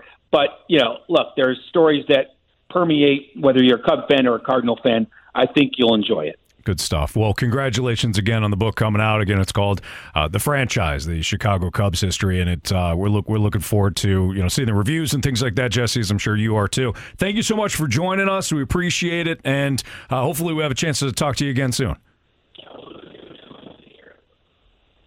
I think we lost Jesse there. Jesse, you still there? Maybe. Thank you if you're still listening. Phone call. Oh, yeah, I'm bit. here. Oh, there you go. Okay. No, I was yeah. just thanking you, Jesse. Thanks for coming yeah. on. And I said, thank you. We'll do it again near the deadline. Something Excellent. Like Perfect. Okay. Oh, love you to have you on. Thank yeah. you. Again, Jesse Rogers, E S P N. He covers the White Sox and the Cubs for E S P N uh, one thousand. But I like Jesse. Je- I mean, Jesse Jesse called out what a lot of the fans here in Saint Louis have called out, the fact that you bring in Wilson Contreras. Maybe you didn't have a, a necessarily a good game plan to have him come in. Things went sideways. We, we definitely talked about the fact that you did not get an ace or anything close to that. You don't have one. You went into the season thinking, we'll just roll with the starting pitching we have, and Jesse echoed those thoughts, Jamie. Yeah, it's um, I always find it eye-opening to get the perspective from an outsider because they're not looking at anything through Cardinal rose-colored glasses. They're mm-hmm. not, and Jesse didn't pull any punches on, on that, and he, he echoed a lot of what the fan base here has been saying um, regarding this team, specifically the offseason, and then also the Contreras situation. We said the exact same thing. I, I believe we said, I know I said it. I said, you could have just masked it and have him D H uh, and just say, hey, he's he's working through some things right now. Right. Alluding to maybe he's got an injury. Maybe he doesn't. Not sure. But you didn't have to do that whole, like, look at this. Whoa. No, you didn't have to do that. So it's refreshing to hear that that kind of stuff. And sometimes it's good to to hear that when you're a Cardinals fan. You feel not a little bit validated, but at the mm-hmm. same time, you're like, okay, so if the rest of the world is seeing it, like, what can we do to fix it? Right. At least someone's keeping Mo accountable. Yeah, on good this call. Station. No, good call, Marsh. You're absolutely right. Speaking of Marsh, he's got what's trending for you next on one oh one E S P N. We're right back to the Fast Lane Podcast, presented by Dobbs Tire and Auto Centers on one oh one E S P N.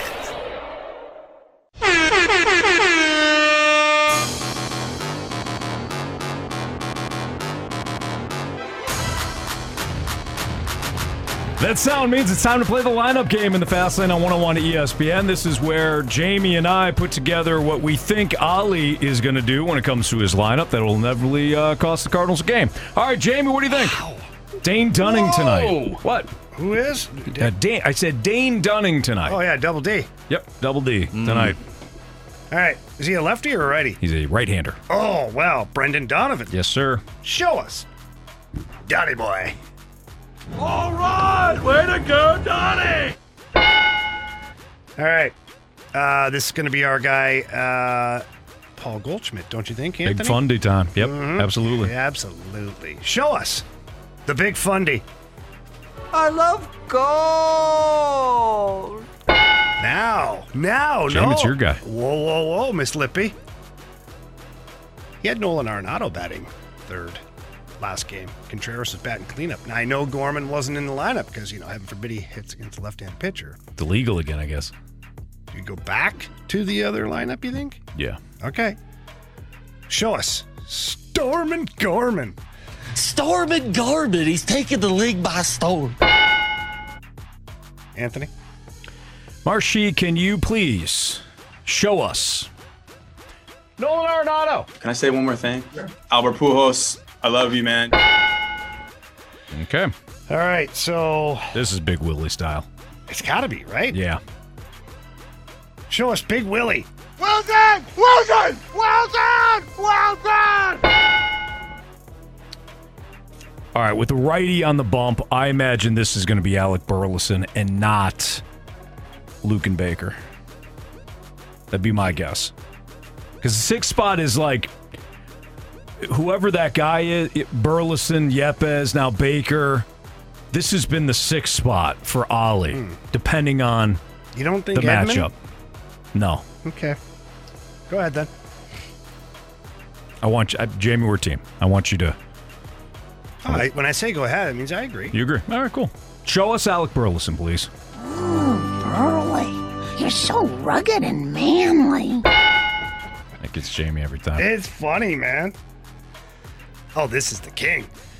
Show us the king.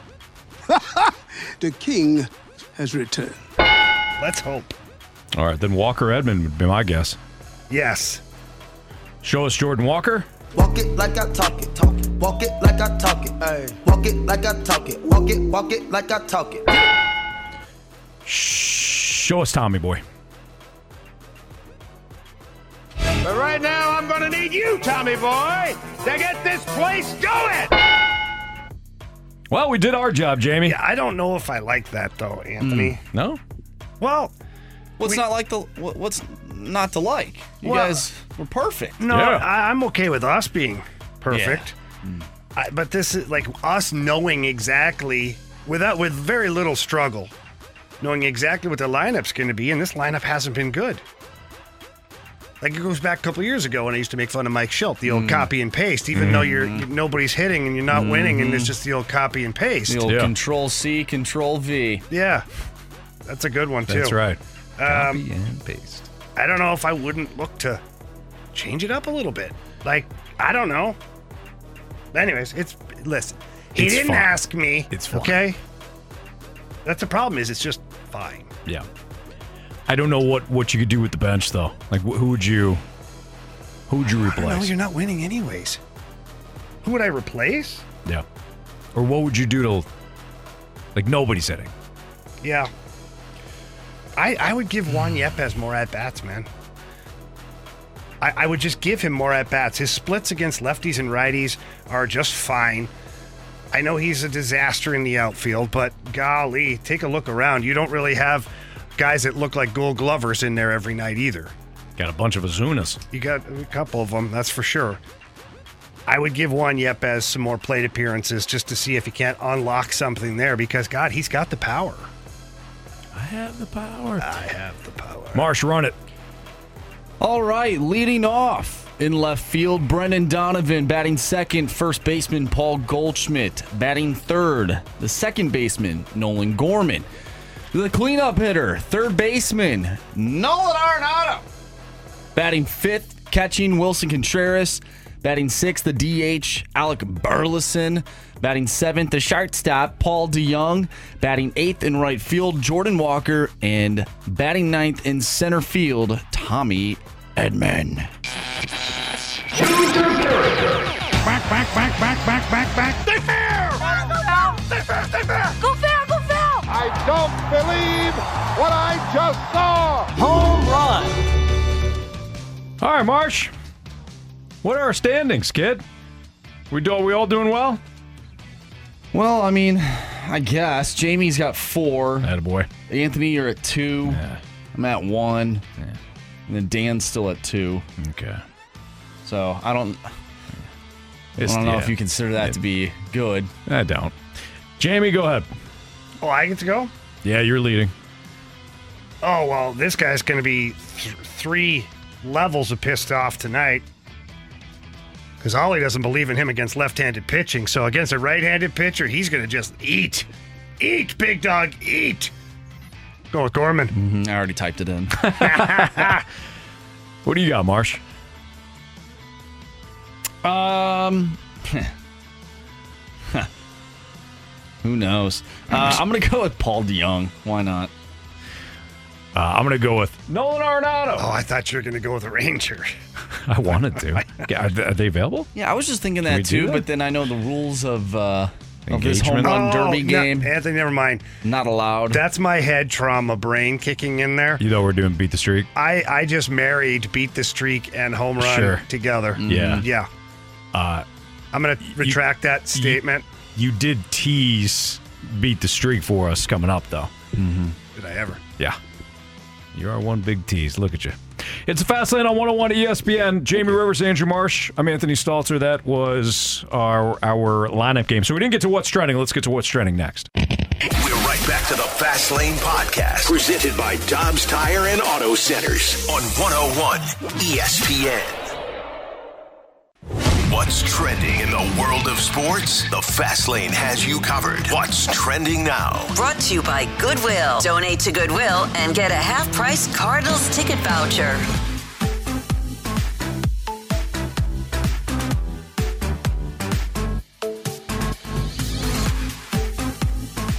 Welcome back to the Fast Lane here on one oh one E S P N. Anthony Stalter, Jamie Rivers, I'm Andrew Marsh, and it's time for What's Trending. Guys, we were talking about this earlier today in the office. Our pal Piddles was in the office, and we brought up N B A expansion as uh, Shaquille O'Neal, in an interview ahead of Game two of the N B A Finals, was talking with Adam Silver, and uh, he said expansion to Seattle and Las Vegas is a possibility, and that first the league needs to conduct the T V media negotiations, where, which are expected to begin next spring. Uh, just talking about expansion, we obviously have seen M L S work here in Saint Louis, and of course there are some high-profile N B A players from the area as well. Would you be open to the N B A expanding to Saint Louis? Because Absolutely. Our guy Action Jackson, he uh, he said no. No, I couldn't believe he yeah, didn't want a crazy. team here. Piddles, unbelievable. All the basketball crap that he tries to shove into our ear holes every day. Basketball crap? Why, why would you say that way? Well, because you should hear what he says. Anyways. What? Why are you sideswiping pre- him? I'm not. I'm coming straight to the front door. Mm, that's um, true. You know what? He was. He was. And those he was the guys saying some stuff the other the day about Jamie. Show come yeah. out here and do that. So whatever. Well, I think it was more. To me, it was more Tim McKernan. It's, you know what, Anthony? Tim McKernan. Is Jackson just a part of that show? Yeah, he's a part of the then show. Then that's all that matters. T- so, I don't care. So, t- so it's the Tim, damn show. So Everybody Tim just gets, gets off scot-free? No. When I see Tim. For we'll, supporting the Rizzuto show and their lies? We'll get to Tim. He's got enough on his plate. Have you seen him lately? My goodness. What's wrong with him? Well, Anthony, you know what you said the other day. I agree with you. Anyways, Jackson did not want I said something? an N B A team here in Saint Louis. I don't know if it works or not. I think it's. I think it would be a very popular thing, but I feel like right now, in, the, in in these couple of years, it might be too much for the city to handle. What? What, what I mean by that, Anthony, honestly, stop being stupid. Be normal here for a second. Oh, I'm sorry. I thought this was the best sports city in America. It is. Then bring in the N B A. So I'm going to finish my thought. Okay. Um, you have a brand new franchise in Saint Louis City S C that is doing phenomenal. You have the Blues that are still drawing. You have the Cardinals that are drawing, even though the Blues and Cardinals had a tough year. Both teams are doing well. I don't know if re- two years from now, when City S C is completely established, which I believe they, they are on their way to doing that. I don't think there's a risk, but it comes down to sponsorship dollars, advertising dollars here in the city. Is there enough to support another pro team? I don't know. If not, then what are we doing? What do you mean? We're a sports city, no? We are, Anthony, but the sports city still needs a substantial amount of money in order to well, then keep bring those it teams. In. From the, where? Synergy Hockey. Uh, well, I wish I had that kind of disposable income, Anthony. That sure would be nice. Jamie, I was looking at your books in the office earlier. Yeah. I think you should sponsor the the uh, basketball team. All those hundreds of dollars, huh? Okay. Nah. Um, will it look like The, you know, tropic, uh, the tropics, the Flint tropics. Let's get tropical. Possibly. Yes. Will you have to trade somebody for a washing machine at some point? Sure. But I think the Saint Louis Spider Monkeys will look great when it comes to synergy hockey skills dot com sponsorship. Sure. Anthony, your thoughts on if a team could business-wise thrive here. Never mind the sports fans and all that stuff. Put your business hat on for a second. I think it's too soon. At one, I mean, at one point, wasn't Saint Louis, didn't, didn't we have like ten plus Fortune five hundred companies? No, I agree. And a lot of them, though, are double sponsoring right now. A lot of Saint Louis City S C sponsorship is also covering the Blues, also covering the Cardinals. So when you look at those dollars that have been allocated out there, you know, some of the Fortune five hundred companies, it's not that they're losing money or they're getting thin, but there's only so much they can put out there while remaining a Fortune five hundred company. I just feel like five years from now would maybe be a perfect time, and maybe that's what they're talking about. I don't know. What do you say, two, three years down the road? Maybe, maybe it works. I think you got to strike while the iron's hot. I agree, Anthony. Bring it in. Okay, Anthony. Speaking you got to be aggressive uh, in life. You let's just out, get a team in here. You got to go out and get what you get what you want. Speaking of uh, Piddles, uh, Jackson saying just some absolutely insane things. This is what was said yesterday on the balloon party. Jackson, you get sideways with Jamie Rivers. You, you he's come charging in here before to pin Jackson up against the wall. Yes. Uh, you're, I mean, you've heard their case. He's nothing you can't handle, I'll tell you that much. Oh, wow. What did he say? Well, Jackson, I tried. What did he say? He said, you're nothing that he can't handle. Oh, boy. He can't handle his bladder when I get within a foot of him. Oh, boy. That's why we call him Piddles. Why you step to him and it just piddles everywhere. Poor guy. Man, I just thought he was bad basketball takes, but now to hear that, my goodness. Oh, well. Yeah, it's um it's unfortunate because, you know, you you you see how much he loves the game of basketball. Well, we think. But the fact that, you know, he said straight to our face today in the office that, you know, he doesn't want an N B A team here in the city of Saint Louis, one of the best, you know, sports towns, cities in America. Mm. It's just uh, it's really unfortunate. Um, Elliot Friedman earlier today, uh, you know, Elliot Friedman, who's uh, breaking news in the N H L, said that uh, not so sure on the exact details, but a three-way deal with Columbus, Philly, and L A is being worked on. He said, I believe Provorov will end up in Columbus, Cal Peterson in Philly. Not sure on all the pieces. It could lead to a Gavrikov extension with the Kings. Sean Walker is going to Philly as well. There is retention involved on some of these salaries. So uh, it looks like, you know, the offseason for the N H L already kicking into high gear. Should we expect anything from Doug Armstrong in the Blues uh, as we approach the N H L draft? No. You won't have anything going on with the Blues until the day before the draft or Damn. At the draft. We do have breaking news in another sport, though. What? Yeah. It's not local, but you can go ahead and fire the... What? I think, Jamie? This is, oh, it's worthy, for sure. Breaking news alert. This could have been our problem. Remember, you wanted that ace for your team, your Cardinals? You wanted Jacob DeGrom, didn't you? Well, the two-time Cy Young Award winner will undergo Tommy John surgery Ooh. To repair the ulnar collateral ligament tear that he has experienced, according to E S P N. E- it's Jacob okay. They DeGrom. Don't need him anyways. They've been great. It's a magical season. That that hurts, though. Yeah, it does. It hurts a lot, mostly through the elbow area. Yeah. I couldn't even go with the, oh, Jamie. That actually just made me laugh. All right, we got the gauntlet coming up next on one oh one E S P N. We're right back to the Fast Lane Podcast, presented by Dobbs Tire and Auto Centers on one oh one E S P N. Three warriors, four categories, one challenger. Can you master the gauntlet? Brought to you by Master, your hometown source for business communications for more than thirty years. Visit mass tour dot com. four oh one, your time check is brought to you by Clarkson Jewelers, an officially licensed Rolex jeweler with Andrew Marsh and Jamie Rivers. I'm Anthony Salter. We welcome in Matt into the gauntlet. What's up, Matt? How's it going? Going pretty well. I'm in the gauntlet.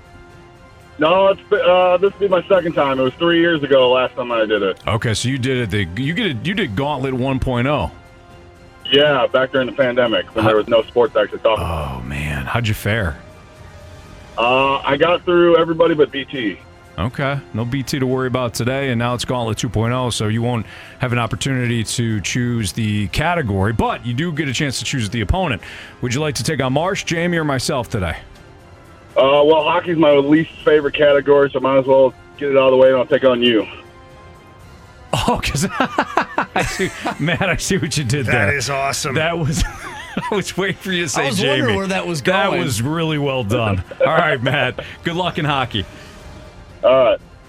Well, we're not sure it's going to be hockey yet, but Anthony certainly yeah. has a flair for uh, hockey here in Gauntlet two point oh. All right, Matt. As you know, each question's worth two points if you answer it correctly. Only worth one point if you have to use the options and answer it correctly. And if you don't answer it correctly, well, it's worth nothing. Uh, all that we have to have you do now, Matt, is tell Marshy to spin that wheel. Spin that wheel, Marsh. All right, so obviously you don't want hockey. What do you want?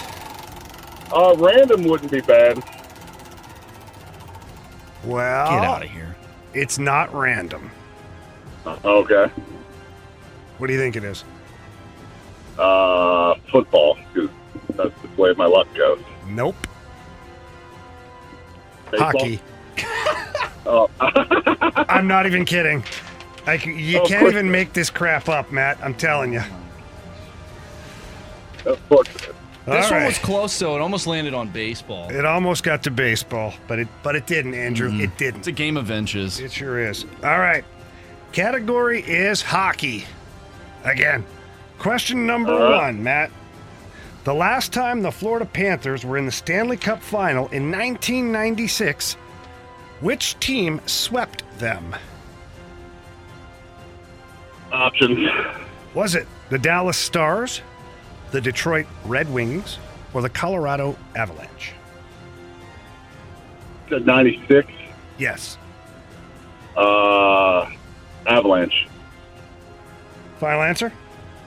Final answer, yes. Thank you. Question number two. Who scored the game-winning goal the last time the Blues won an overtime game in the playoffs? Uh... I think. Give me the options. Options are Tyler Bozak, Carl Gunnarsson, or Ryan O'Reilly. Uh, Bozak. Final answer. All right. Question number three. Who was the only Blues player to score multiple shorthanded goals last season? Uh, options. All right. Was it Robert Thomas, Alexei Torpchenko, or Brandon Saad? Uh, let's go with Torpchenko. Final answer. Final question for you. There were three Blues hat tricks last season. Two from Jordan Kyrou. Who had the other one in an eight five loss against Minnesota? Options again. Your options are Pavel Buchnevich, Robert Thomas, or Braden Shen? Well, Robert Thomas is what came to mind, so let's go with Robert Thomas. Final answer.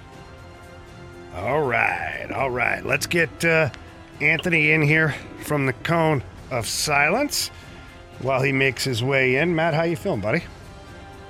Uh, felt like I was shooting in the dark. Yeah, I have been down that road before. All right, Anthony is back here with us. He's going to plug his ears in here.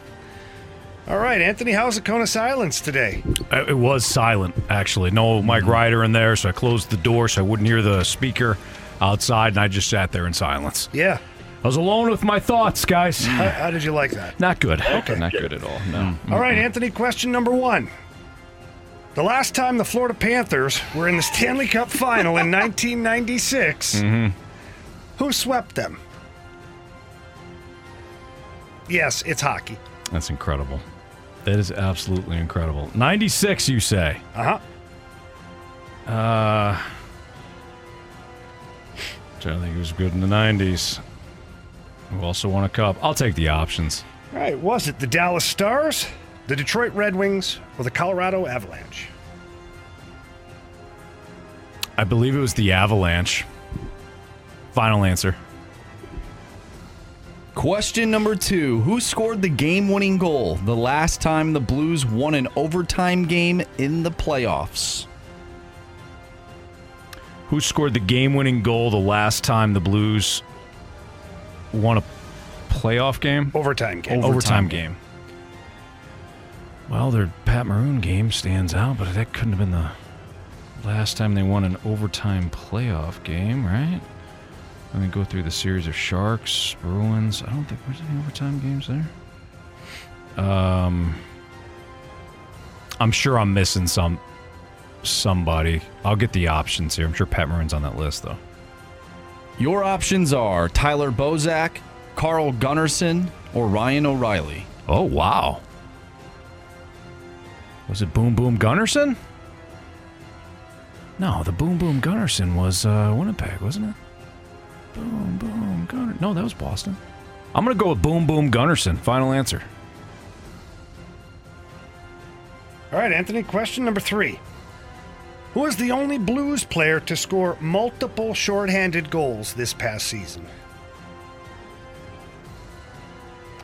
Multiple shorthanded goals this season, you say, huh, Jamie?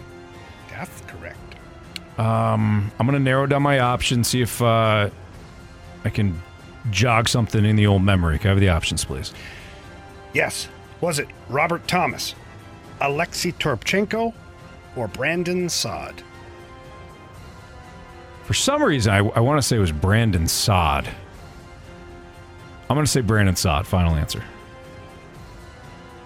Question number four. There were three Blues hat-tricks last season. Two from Jordan Kyrou, who had the other one in an eight five loss against Minnesota. Who had the hat-trick against Minnesota? Hmm.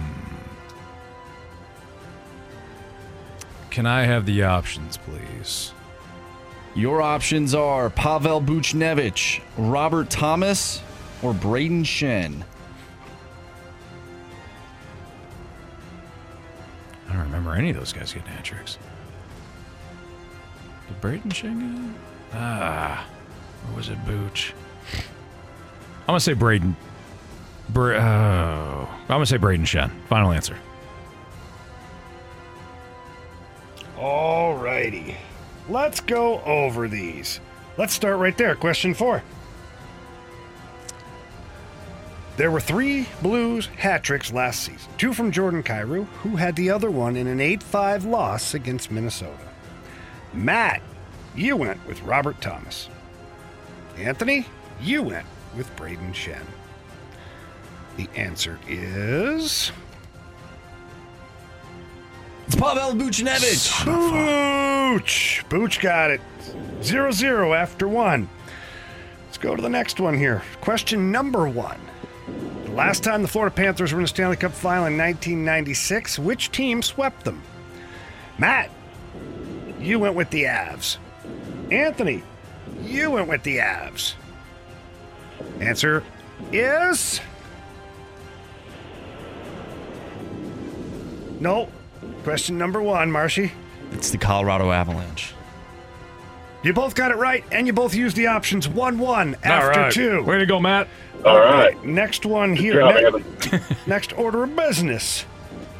Question number three. We'll go there. Who was the only Blues player to score multiple shorthanded goals last season? Matt, you went with Alexei Torpchenko. Mm.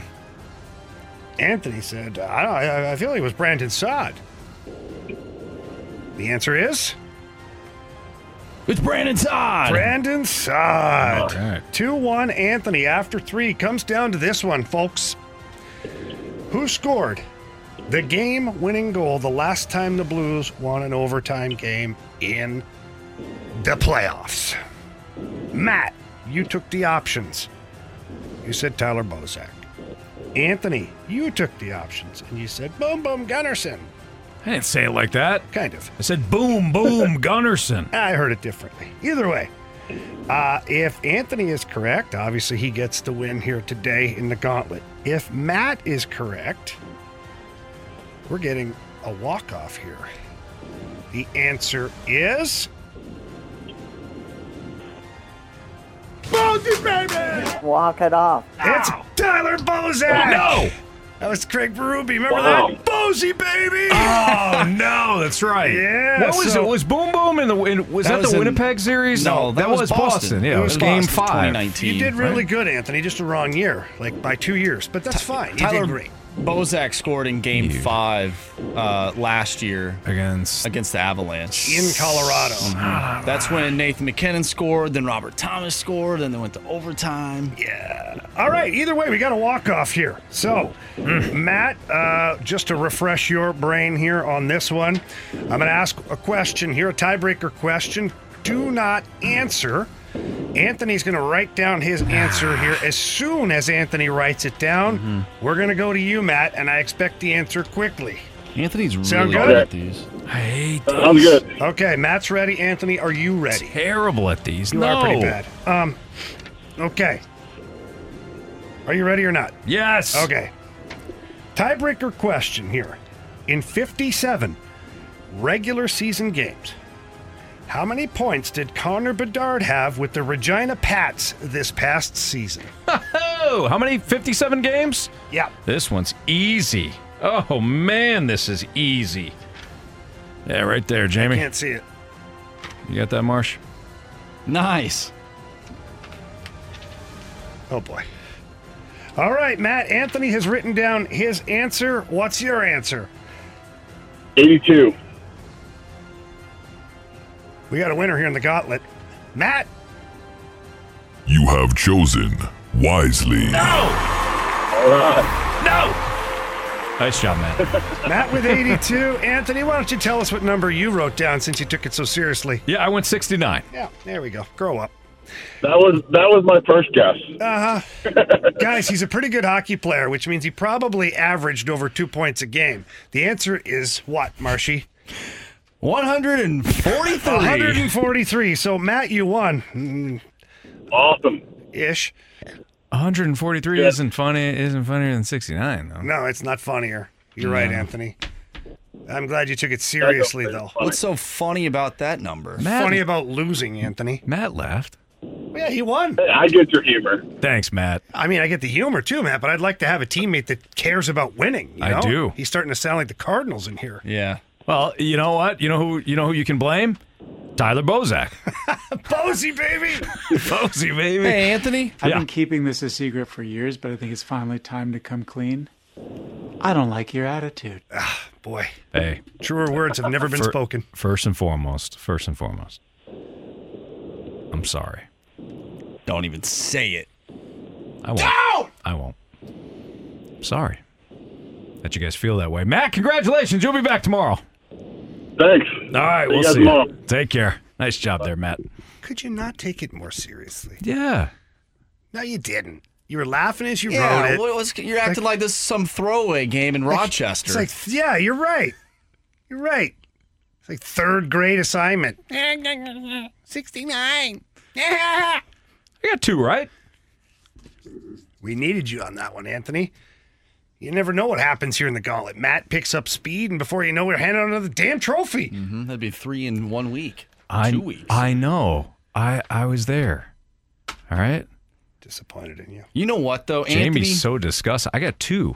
I'm I... disgusted in your lack of effort. The fact that you get it wrong is fine, Anthony. I can tolerate mm-hmm. you getting it wrong. I did it's put in effort. It's not caring that gets to me.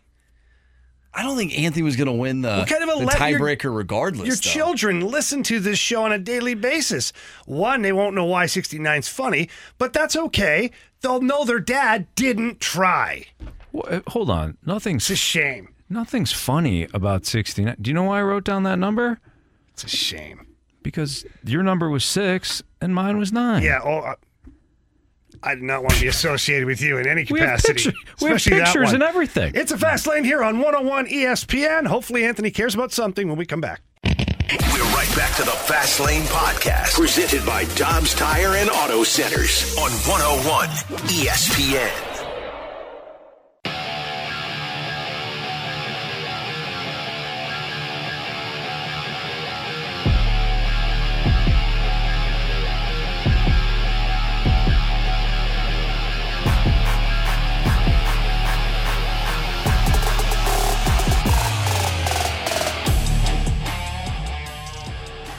So let's all open up our Reading is Fun books to page sixty-nine.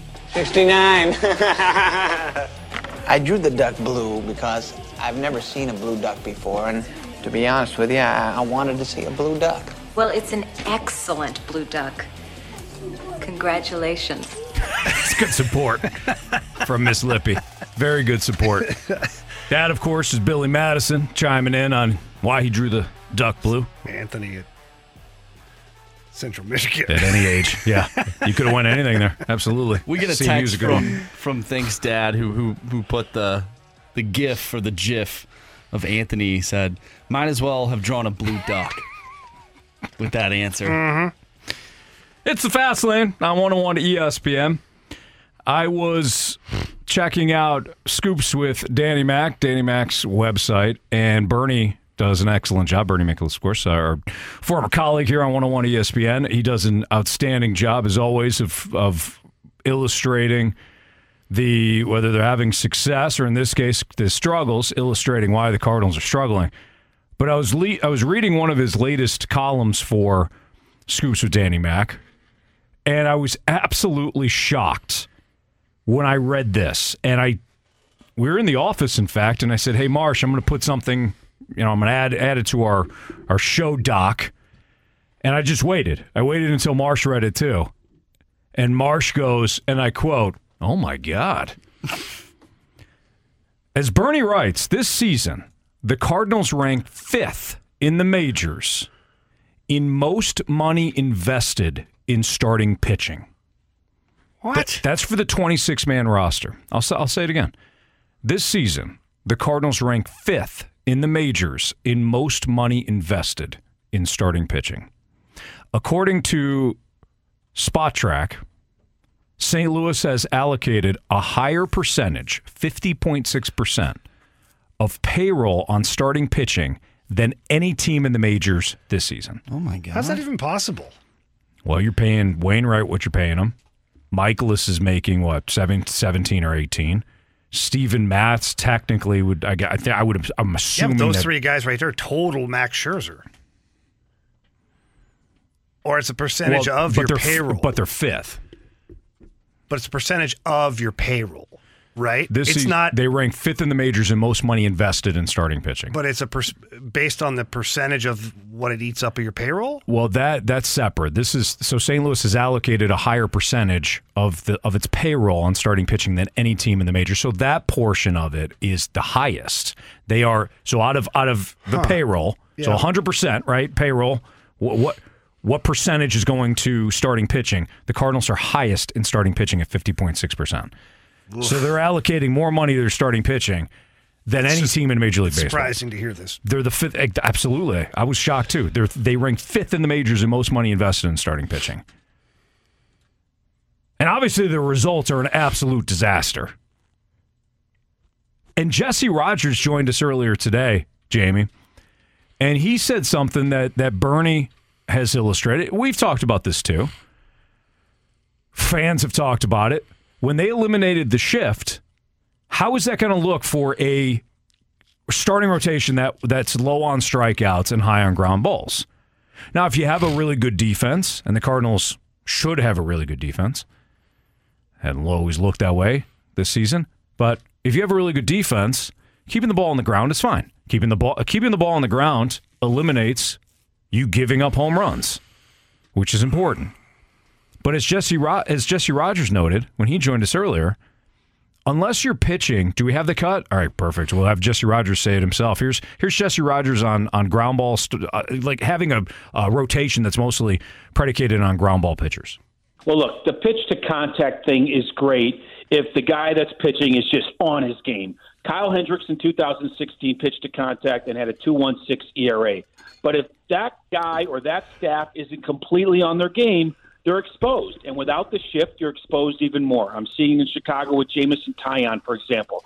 Great pitcher, great contact pitcher, light contact. Well, when it doesn't exactly work your way, look what happens when you can't fall back on strikeouts. So the whole contact pitcher with great defense is awesome on paper, especially with a shift. Without the shift, and if your staff isn't completely on its game, this is what happens. So I'll I'll still take the strikeout guy over the contact guy. unless that guy is just having a Cy Young type year, and it doesn't feel like anybody on the Cardinals is even close to that. Again, Jamie, I think in theory, like Jesse Rogers said, in theory, if those guys are on their game, it looks it looks like five Miles Mikolas. The way Miles is pitching now, mm-hmm. obviously not not how he's pitching in April. Miles Mikolas doesn't rack up a, b- a bunch of strikeouts. He gave up ten hits the other night. ten hits. Two runs. Or maybe it was only one run. I can't I can't remember what, what, what the tally was. And obviously the Cardinals didn't hit. That was the problem in that game. But we're not just isolating one game here. But if you do have a bunch of ground ball artists, that's fine. I don't care. Are you getting outs? Are you pitching deep into games? Are you not giving up runs? And that is the thing that has eluded the Cardinals. Whether whether it's, you know, Adam Wainwright last night had had a bad had a very bad inning in the second inning. He gave up all three of his runs. He's also he's not getting, you know, through the sixth inning consistently. He has been mostly a five and dive guy. Jack Flaherty, because he can't he can't stop walking people. He's been a five-and-dive guy. The ground ball pitcher, to me, I'm fine with it. You don't need all strikeout guys. It comes down to, what are you effective at? And while the last nine games have been very good for the Cardinal starters, as a whole, Jamie, mm, the starting staff is not. Hasn't been pretty. No. It hasn't been at all, unfortunately. You're spending a buttload of money. Yeah, that's alarming to me. The more I, I was poking around here on the interwebs... Um, while you were uh, talking there for a second, Anthony, and, and I don't know how I feel about this information now, because if you're going to be a top five team in all of Major League Baseball as far as your payroll is concerned or whatever you've allocated towards your starting rotation, like I feel like it should be way better than this. I don't care about the pitch to contact, like you just said, yeah. whatever. If it's a pitch to contact guy, then he better do it. If it's a swing and miss, he better do that too. Mm-hmm. But it's just been a roller coaster ride. This rotation has been all over the place. The only consistency we've really seen is out of Miles Mikolas recently. Jordan Montgomery's back to struggling a little bit. Uh, I don't know what we'll get out of Matthew Liberatore tonight. Uh, hopefully he finds a groove at the major league level. Adam Wainwright has cleaned some things up, but he still has the balloon innings where it's, things just blow up. Uh, and he hasn't really found his game, at least not the Adam Wainwright type game. Jack Flaherty's put three out of four starts together. Has been pretty, pretty good. But, yeah, that's a lot of money to be spent on a staff that is a bunch of number threes and fours. Right. You're the fifth. Yeah, Jamie, you bring up a great point. You're the fifth highest in baseball in terms of what, what you're investing in your starting pitching. You don't have an ace. You don't have a number or one. Or a number two. But maybe Mikolas. Earlier today. Um, no, no, no, not you, Jamie. The Cardinals. Oh. And, the, and when it comes to the pitchers. Gotcha. Yeah, okay. the, the pitchers get ranked one through five. Yeah, yeah. Yeah, I wasn't talking about you and some uh, things that you do yeah. before shows. Yeah. Well, it's Mother Nature. Mm-hmm. You know, it's fine. It's the way things happen, Anthony. But no, you're right. They don't, they don't have an ace. They don't have a number one. And they're fifth in Major League Baseball in payroll. What does that – ultimately, what does that tell us? What it tells me is you're not – You're not good at, at when it comes to free agency. I think the larger point is you're not you haven't been good in free agency. So for me, I go right towards the front office. Yeah. And go that the route of you don't know how to evaluate what you have. And I don't mean from a performance base. You don't know how to price your items that you're buying, mm-hmm. right? So it's just like a company that has a uh, very average product, but they price it as top of the line. Usually those companies don't end up selling that product very well. What happens? They have to drop the price in order to hit their target market. Mm-hmm.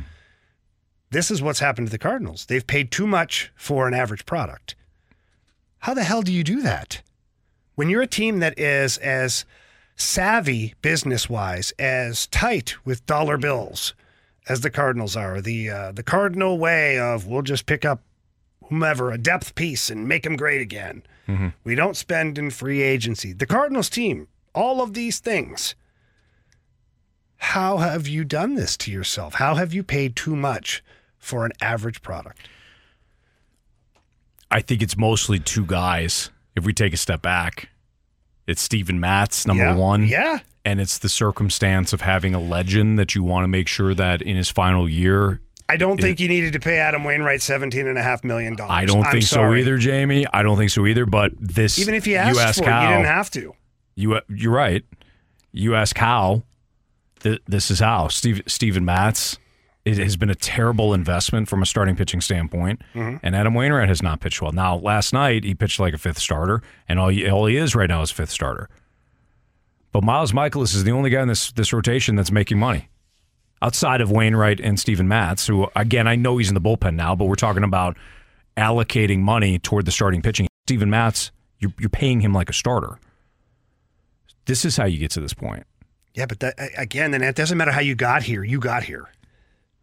That's what I'm saying. So as a business in the, the, the baseball world, you priced your items wrong. Correct. And, so, you, and you bought the wrong items. So to me, you have to you have to actually spend more to correct the issue.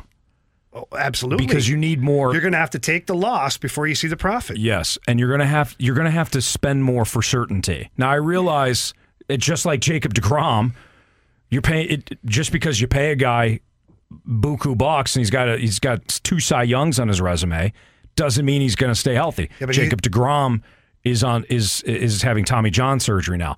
But for the Cardinals, Jamie, you're going to have to you're going to have to go top shelf here because you can't price. Yeah, you got to be G- smart. But like, Jamie, to I your never point, would have signed DeGrom for that money. Fair. And and DeGrom, De, okay, DeGrom using, is just one example. But I'm using it as an example. Okay, fair. What I'm saying with the Cardinals, just a general, a, an overview here.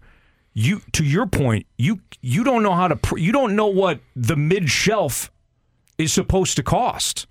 You're buying, you're, but you're buying at the mid shelf, saying, "Yeah, you know what? This is going to be fine." It's not fine. It tastes like crap.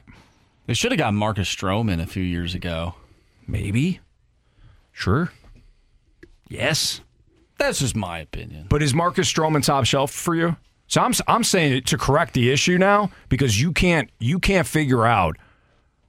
Uh, say for Miles Mikolas a couple of years ago when he when he was pitching in Japan, you you cannot figure out the mid market. The Cardinals have been living in the mid market. Well, they better they figure, figure something out. out for next season because you've got Miles Mikolas. That's it. That's all you have. I know you have Steven Matz, but he's in the bullpen right now. Didn't look very good last year or this year. So you have Miles Mikolas.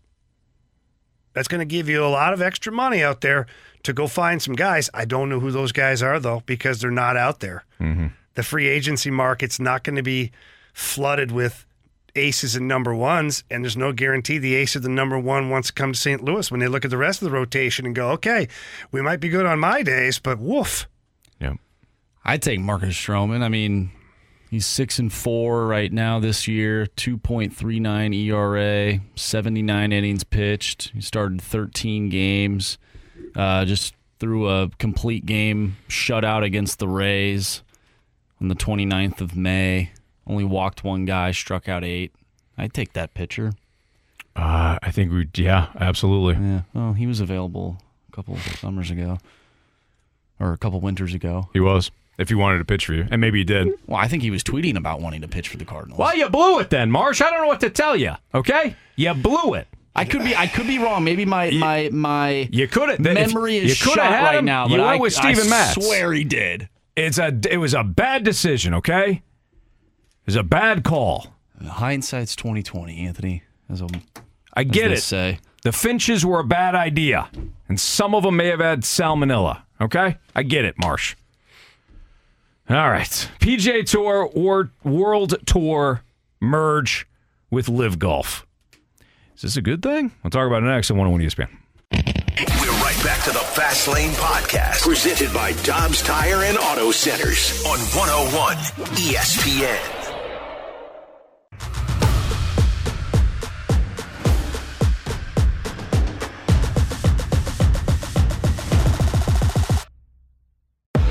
So the big national news is something that Marsh just talked about. It's the fact that the P G A Tour and the World Tour are going to unify. They're going to merge with Live Golf. They announced that earlier today. They've been uh, battling in a legal fight now for a while, oh, Jamie. Yeah, there have been all sorts of lawsuits back and forth. Yep, but they've agreed to unify and move forward in a larger commercial business according to various sources such as E S P N dot com. Do you think that this... Let me ask you this. Yeah, go ahead. Do you know why? Ultimately, and here is my... my thought on this, mm-hmm. but do you know why both entities all of a sudden the way reached you, out with an olive branch? The way you say all of a sudden. All of a sudden.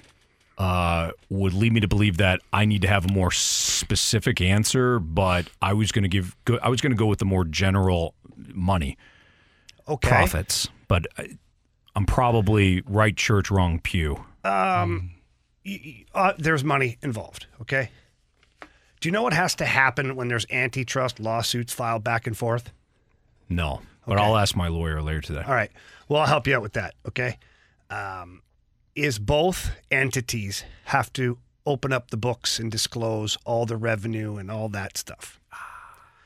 And ordinarily, uh, companies of such magnitude would rather not have their numbers go public. Mm.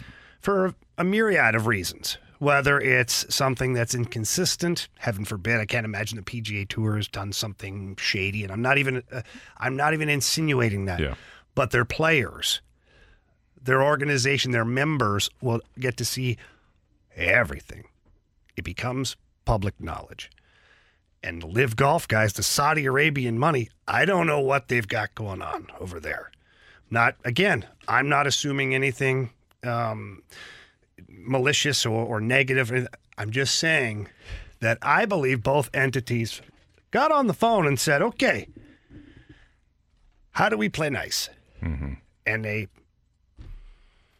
made a new organization, basically, and they put the Saudi Arabian guy in charge of it and the P G A guys right under him. It's one big, happy family, and the antitrust lawsuits are all gone. Interesting. So basically what you're saying is, in order to have um, compromise and unity, mm. both people need to, uh, how do I put this? Both people have to have something to lose. Correct. Yeah. That is a brilliant take, Jamie. So I believe that is the number one reason. I don't believe it was to grow the game of golf and to yeah. make everybody one big happy family. They'll again. Sell it that way, yeah. but yeah. No, and also can't forget that the P G A is supposed to be a not-for-profit five oh one c three organization. Hmm. I bet you there's some profit there somewhere. Just saying. Just saying. Anyways, again, I'm not I'm not insinuating anything of that. I just know that um, I think that that was a big part in this.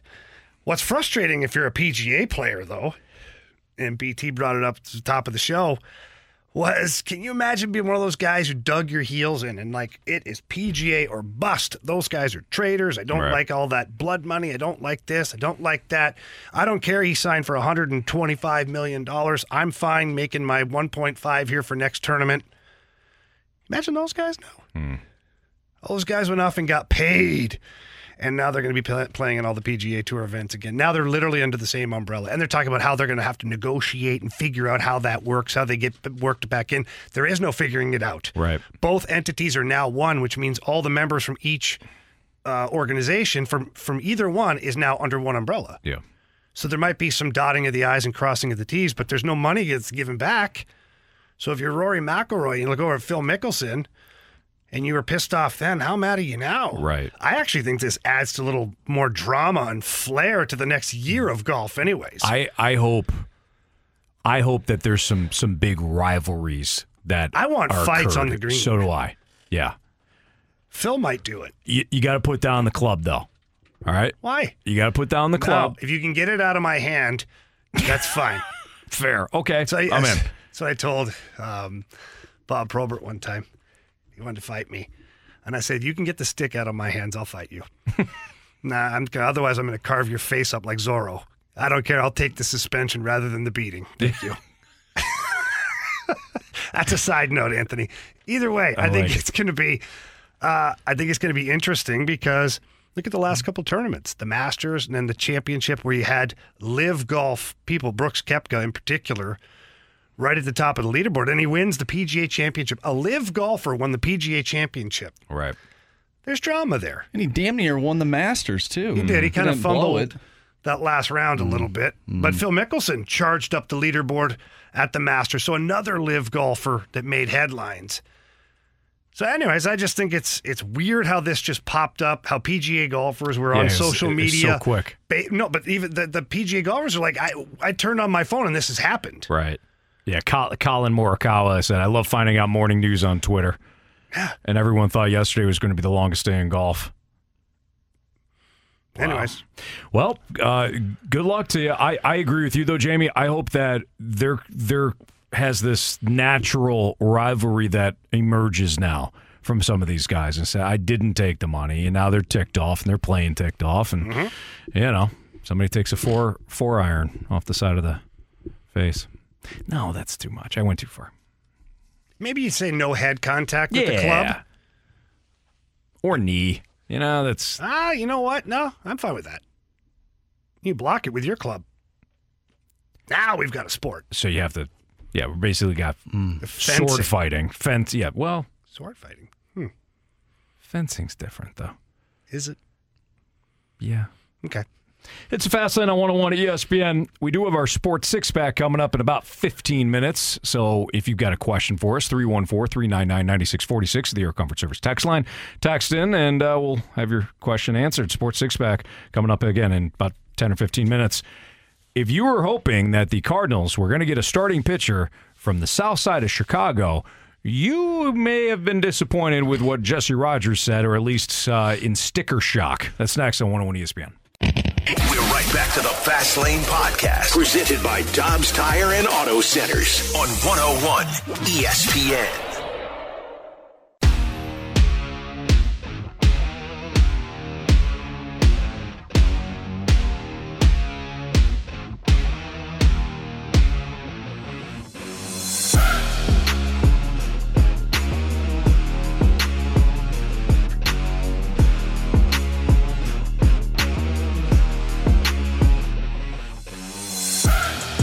Jesse Rogers of E S P N joined us earlier today, and one of the questions that we had from him for him was, Cardinals going to need pitching, as we know, if they're still in it at that point. Wow. The White Sox. You're not wrong, Anthony. The White Sox might have pitching. In fact, they have young pitching. But my question to Jesse was, if the White Sox have good or at least promising starting pitching and they're looking to rebuild, why are you going to give up the good young starting pitching? Here's what Jesse Rogers had to say.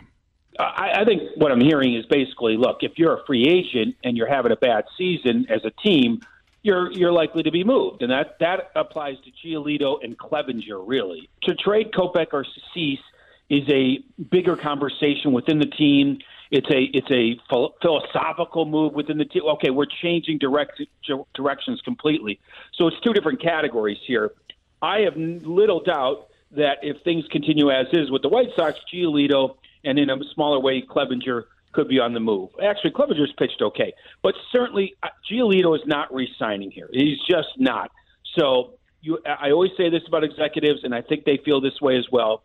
If your summer is going to be that bad in the standings, you better uh, find something positive out of it, and that comes on July thirty-first.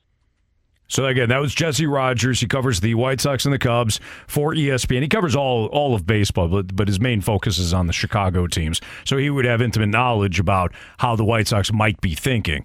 For those that might remember, Lucas Giolito was part of the trade that sent uh, Lopez. It was Giolito, Ronaldo Lopez, and Dane Dunning to the White Sox, and Dane Dunning the Cardinals are going to face tonight, in fact, for Adam Eaton. So that was that was a big trade, or big-ish trade, back in two thousand sixteen, and the White Sox netted in that deal Lucas Giolito. He was he was the prize piece. Now at twenty-seven, he really hasn't turned into the top-end starter that the White Sox were hoping to have. But he is also a free agent. He's twenty-eight. He's not having Uh, a great year metric-wise, but if you're a standard numbers guys guy, it's four four point eight is the E R A, so it's not bad. Four point four point oh eight, I should say. He also continued though, Jamie, and I don't rem- I can't remember specifically if it was Giolito that he was talking about, and I'm pretty sure it was. It was. It was Giolito. What the cost of doing business would be? Yeah, yeah. The White Sox and any team would ask this, so this is this is nothing new. But any team would ask Jordan Walker. And then he also mentioned, he goes, well, the Cardinals are unlikely to do that. Well, how about Mason Wynn? Because Tim Anderson, the White Sox shortstop, he you know, he, he won't be there maybe in a, in a year or two. You you really want to give up Mason Wynn for Lucas Giolito? No, I'm not. I'm not giving up either of those guys. But this is why the situation the Cardinals in is horrible. That's going to be the price. Whether it's Giolito or somebody else, starting pitching always costs more than you think. At the trade deadline. Well, in offseason too. But this is the problem. You're right, Jamie. This is the this is the worst case scenario. It is. It's going to be another seller's market, just like it has been. And yes, there's going to be starting pitching available. Sometimes we get yelled at. It's like, oh, well, yeah, great, okay, just you're you're holding the Cardinals' mail again. I guess there's nobody available. No, we're not saying there's going to be nobody available. It's just you're not going to like who they wind up with. Well, and what do you if you're so, hoping for an ace? Yeah, and, and also the the part two of that question is, are you going to be happy with what you give up? Right. Because if you're trading away Mason Wynn or Jordan Walker for Lucas Giolito, no, it's a, no. Like that's a that's a no-go for me. It's a non-starter. No matter what you think of Jordan Walker right now and his up and down so far this, he's twenty-one years old and he's got an incredibly promising future. For Lucas Giolito, who's on the last year of his deal, might not even re-sign here. But this is the predicament the Cardinals are in. This is the worst case scenario, like, of all, is they're going to have to overpay for average. Mm-hmm. Which is what they've been doing in the offseason and free do, agency. Or they're going to have to do nothing, yes, Anthony, and just go get some bullpen help and hope for the best. I honestly start, I'm starting to think that that's exactly what they're going to do. Yeah. They're going to go get a bullpen arm or two, shorten up the games like you've talked about. Give you full credit for that. You've talked about it. And because I just don't see this organization parting with some of the prospects that are really promising for a rental of mm. some kind or another number three pitcher.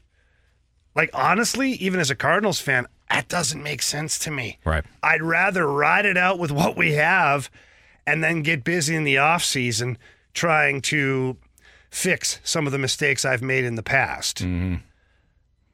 So that looks more and more like the direction they're going to go. And I, it's not that I thought you were wrong when you were saying this. I just was more optimistic of, well, there's going to be somebody out there that sure. you can go get. There's got to be something out there. Yeah.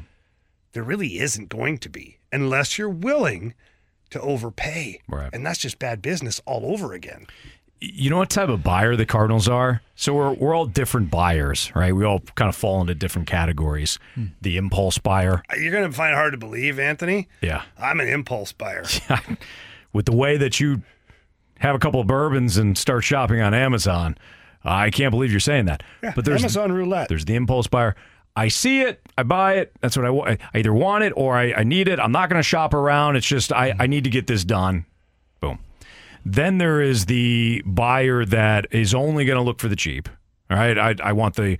I'm, I'm only look. I don't care what the product is. I don't care if the, the, the brand name I can't pronounce. I've never heard of it. As long as it's cheap, that's that's the route I'll go. Now, a lot of people feel like the Cardinals are probably in that category. I don't think they are. I think they're in the category of the buyer that knows it needs something, and then price shops. And wait so long mm-hmm. trying to find the best price and the best that it, and it waits so long, never makes the decision or settles for like the middle of the road. Like, well, eh, it's not too expensive. It's also not, you know, I can also, I, I've heard of this company. I'll buy that. And then they wind up in a spot where they still need that thing, you know, a year later. Mm-hmm. That's or, where I feel like the Cardinals are. Or they are. Buy that product, it falls apart, so they got to buy it again because they didn't buy the right one. They should have just right. bucked up and bought the good one. Yes. Yeah. They're not the impulse buyer. They're mm. not the completely cheap buyer. They're not the, I'm going to impress everybody by just spending big. I don't care how much it costs. They are that, I can't make a decision right now. Mm, let me think here. Let me shop around for a little bit. Let me, yeah. sh- let me just, let me keep shopping. It, they need to be the smart shopper. I know that sounds super basic. Doesn't exist. It's a unicorn. The shopper that goes to the store and is like, you know what? I don't actually need like all of these products. Like if I see something and I like it, right. I'm not the impulse buyer. I don't immediately buy it. I think about it. I'm like, do I need this product? If I do, then I'm going to go ahead and get the best version of that product. Mm-hmm. Right? I'm not going to go get a different product to where then I need to come back and get it again. Right. Like like you guys just said, I'm going to get the best product, the most durable product. That way I don't have to come back here. And if I go there and I see a really shiny object, I'm like, ooh, that looks really cool.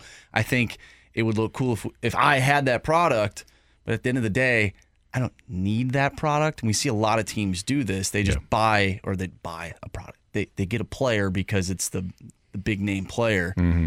If you don't need that player, then you don't you don't need to necessarily you don't need to invest. Get, you don't yeah. need to invest. Yeah. And and they got dollars allocated to a player you don't need. The the problem that I have is that it looks like they will need to go purchase a you know, get get a new pitcher, multiple pitchers in the offseason. The problem is, is their track record's been horrible. Well, I'm and sure I don't trust that they'll get the right person. Well, I'm sure they'll shop around the wait. They'll be patient and wind up with absolute crap. That's the Fast Lane on one oh one E S P N. Sports Six Pack is next. We're right back to the Fast Lane Podcast, presented by Dobbs Tire and Auto Centers on one oh one E S P N.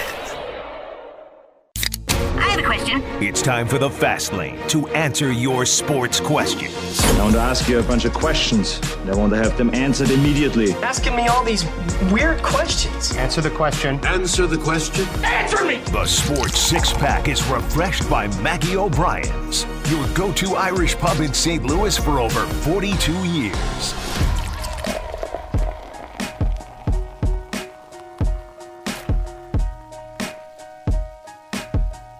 The Sports Six Pack here in the Fast Lane on one oh one E S P N with Jamie Rivers. Yeah, you need your uh, your headphones on, Jamie. Yeah, I put my glasses on instead right. of my headphones. Yeah, that won't help you with hearing. By the way, uh, the, the listeners, obviously, they, they can't see us, but you have new glasses, correct? Oh, baby. New little doohickey on your phone. So I finally got a new phone. My kids and my girlfriend have been bothering me for, oh, I don't know, a year and a half now. Had the iPhone eight, Anthony, and I refused to part with it because, boy, I it like worked. that. I like that little home button. Yeah. And I'd figured out everything finally. Well, it just stopped charging. And uh, I, although I tried to put it in my air fryer like you did, Anthony, uh, or on top of it. On that's top right. On top of it, yeah. Uh, it didn't work. So I got a new phone, and then I uh, was on Amazon. Talk about impulse buys. Uh-huh.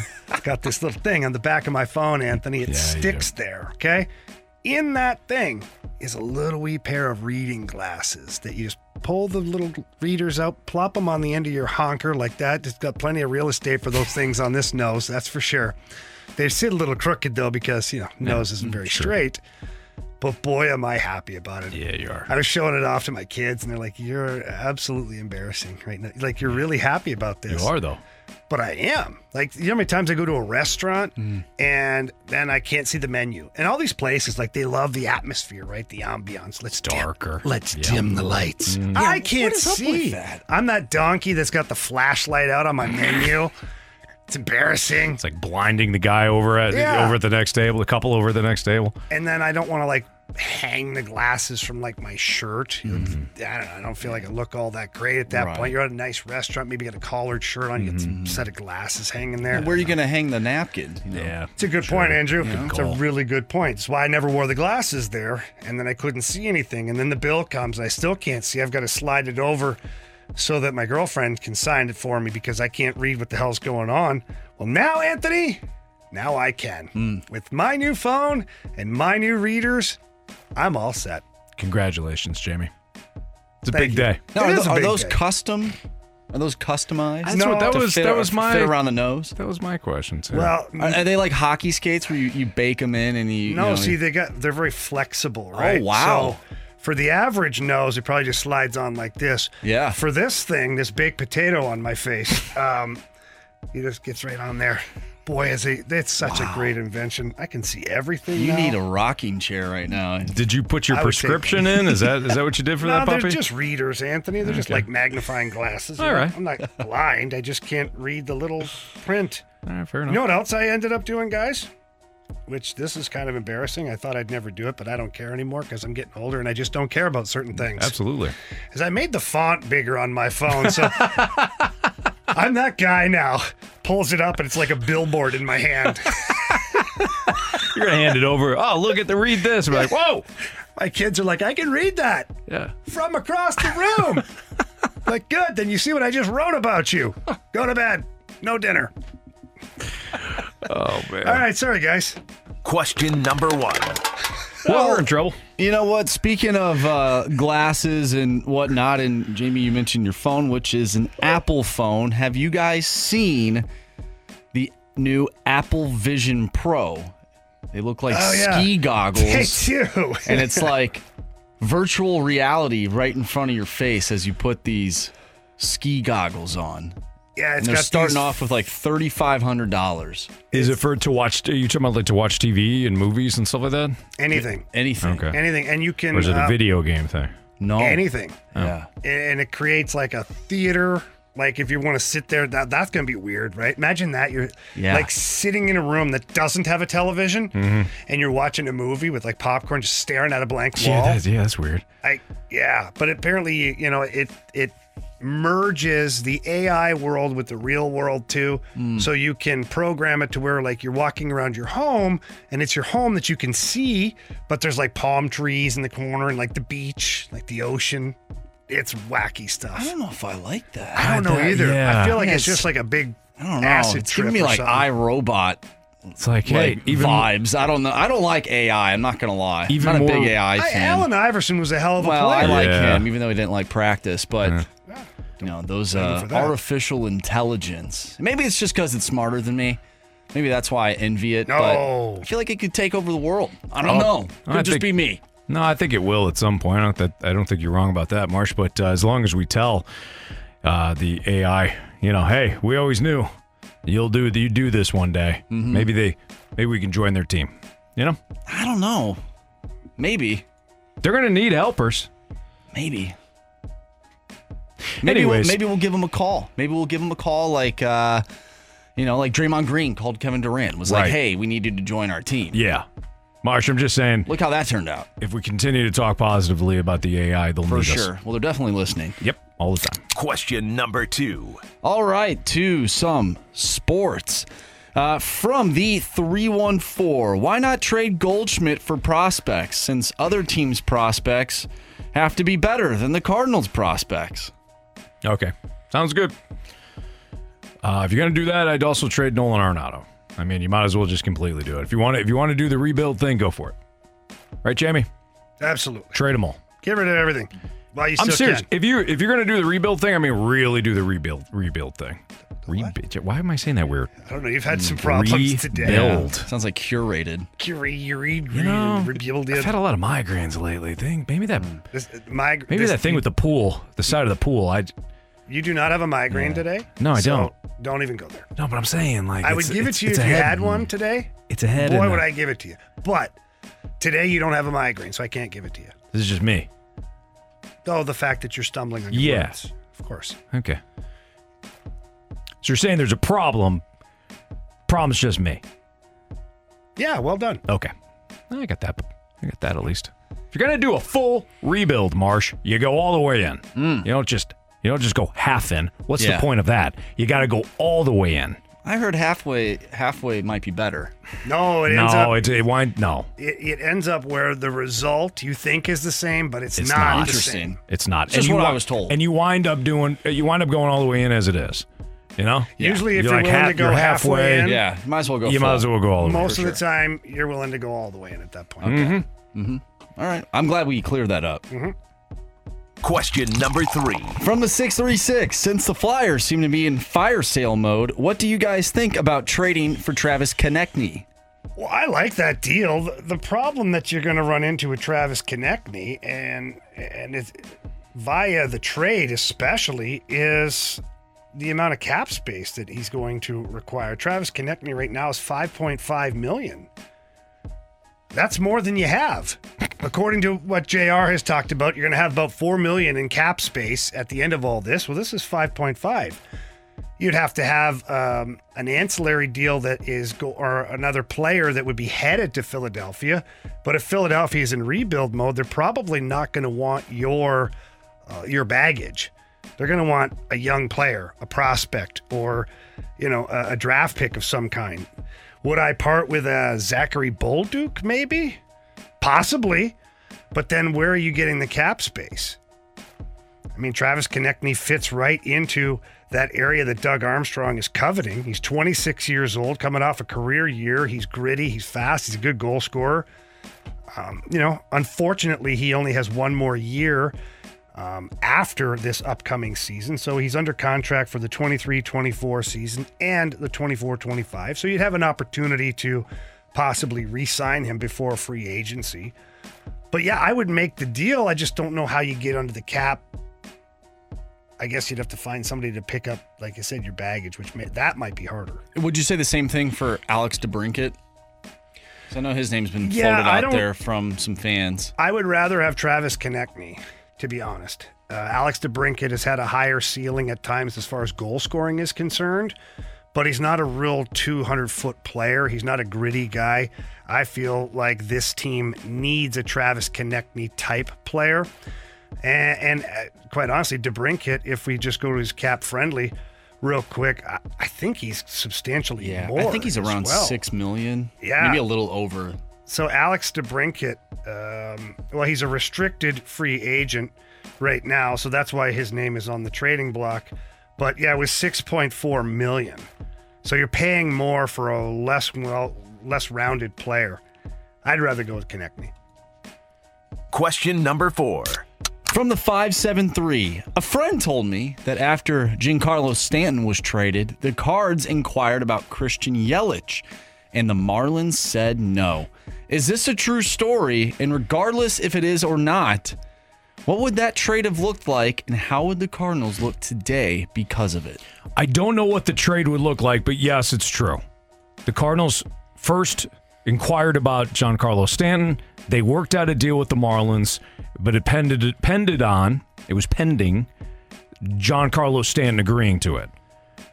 He wanted to go to one of the four remaining teams from the year prior. So one of those teams was the Yankees.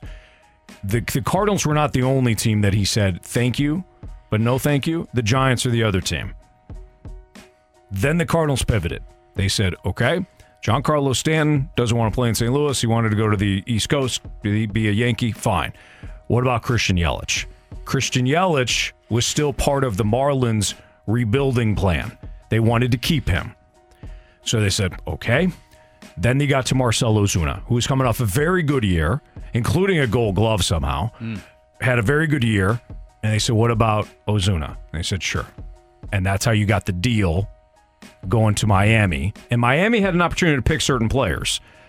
And that's how it works with most Major League Baseball trades. Like, here's, you can you can choose, you know, two players from this list, one player from this list. Mm-hmm. The the Marlins, good for them. They wound up taking Sandy Alcantara and Zach Gallen as part of that deal. I don't know what the deal would have been for Christian Yelich. I have no idea. But what happened after that was Christian Yelich, knowing that Stanton was gone and Ozuna was gone and seeing the writing on the wall, said, I want out. He demanded a trade, and the Marlins traded him to the freaking Brewers. So and we were stuck with Marcel Ozuna from the Braves. That's correct. Gold Glover, by the way. It was it was just, you know, it was unfortunate with Stanton not choosing them. It was unfortunate that they gave up what they did for Ozuna, and it was just dumb luck that the timing of it all led to Christian Yelich being a Milwaukee Brewer. Just bad all around, Jamie. I wonder if, uh, let's just say Stanton does end up coming to Saint Louis. I wonder if they still end up choosing Alcantara and Gallen, or if there's like, oh, I'm sure. Or, or do you think? Oh, I think there might have been more. It, it well, that's, probably, well, yeah, that's what I'm saying. Do you think maybe there's other players that there's like a tier system? Yes, and they would have picked maybe some of these guys instead of those two. I don't. I don't know. Yeah, I'm sure. I'm sure there was probably another tier that was added on to that. And would and if if Stanton was a Cardinal, would we care? Because he would have signed a, a long-term extension. I believe he had the contract already. Oh, that's right. That's, be, with an, an, with an opt-out, you were acquiring right? that yeah. contract. Yes. That's right. So the deal was already in place. Um, but I wonder if Cardinal fans would be not as upset if he would have stayed. I know we have to break, but I gotta I gotta check out what what the uh, Yankees gave up for Stan. So just hang tight with me. I gotta uh, go players. to one of our sources. I know his players, Jamie. Well said. Yep, I'm looking more for specifics here. Uh, we're gonna have a very short segment mm. coming up. Giancarlo Stanton was traded uh, to the Yankees for Starlin Castro. What? Jorge Guzman and Jose Devers. Yikes. So I, oh. that. Whew. Oh my God. Now I don't know. I don't know if they wound up being, you know, if those two players were, you know, big time prospects at the time. I don't know, but so the Marlins got more for oh, Marcel Ozuna than Giancarlo Stanton. Oh man, I wish we Stupid didn't. Team. I wish you didn't look that up. It Me too. Kind of just ruined my day, to be honest. I purposely didn't pay attention because I didn't need that misery in my life. Mm. Well, you got more misery coming up tonight at Globe Life Field. We'll tell you why next on one oh one E S P N. We're right back to the Fast Lane Podcast, presented by Dobbs Tire and Auto Centers on one oh one E S P N.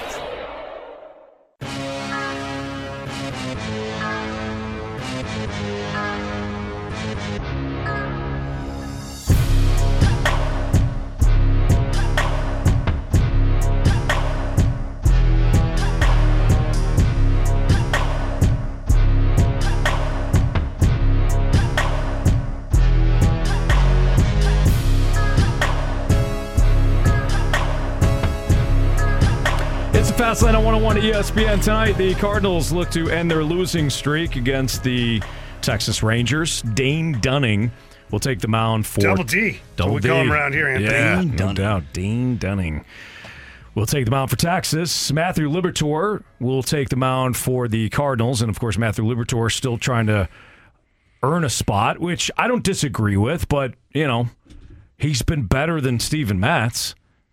Who? Matthew Liberatore. Oh, yeah. So he's got the spot, you know, in my eyes. He's three and oh with a two point four five E R A in five games, including three starts uh, for Saint Louis. On the road, he's oh and three with a seven point nine oh E R A in his seven games, including six starts.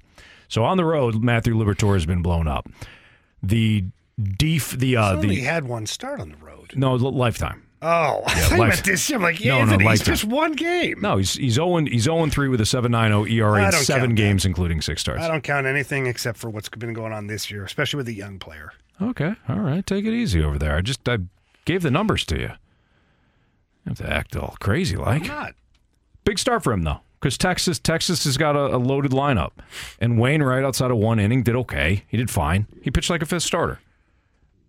Matthew Liberatore, is it is it unfair to say Matthew Liberatore needs to needs to like take a next step and really grab hold of a rotation spot? Because that's where I feel like we are with Matthew Liberatore. And forget the Randy Arozarena trade. I don't care about that. I mean, I do, but at this point with Liberatore, it. it's it, already it's happened.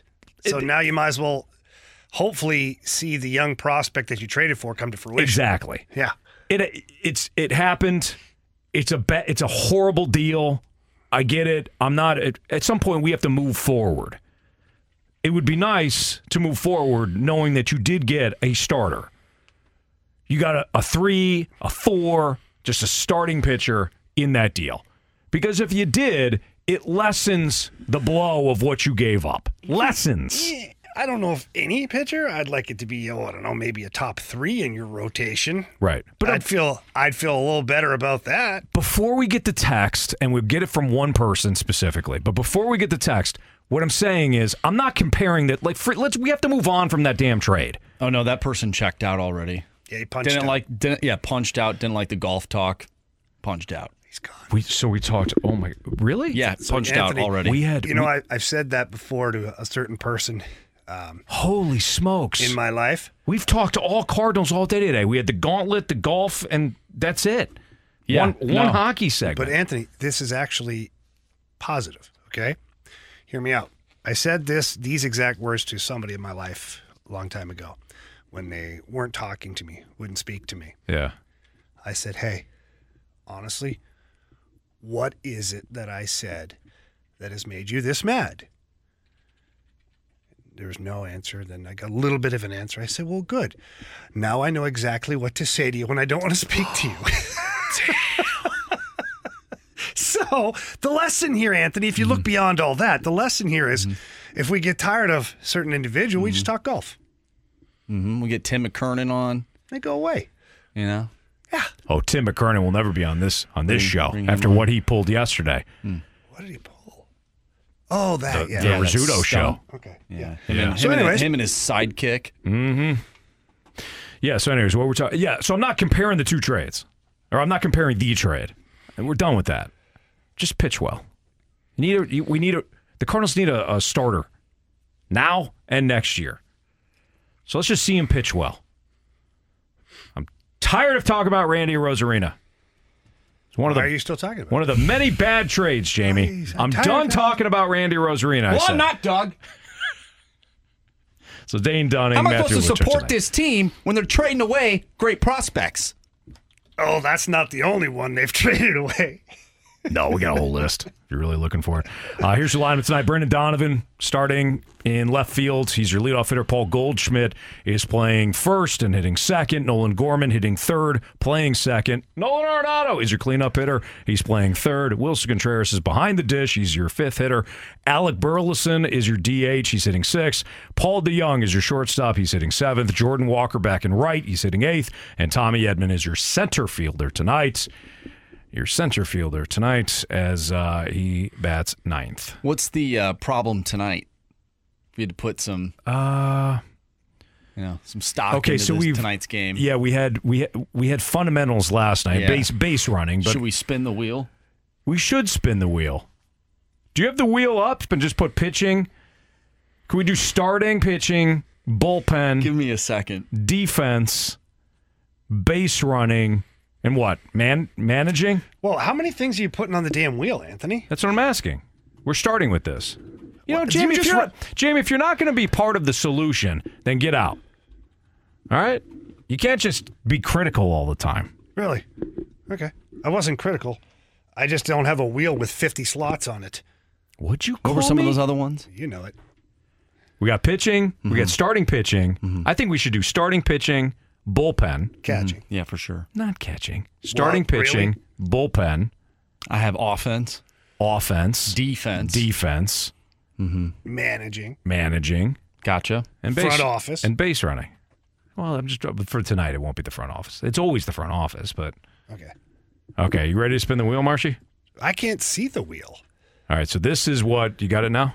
Oh, right, we, we got, got it. it. All okay. Right. You got to tell so, me to spin so the wheel. What, what's the question again? So this is the thing that will cost the Cardinals tonight. Spin that wheel, Marsh.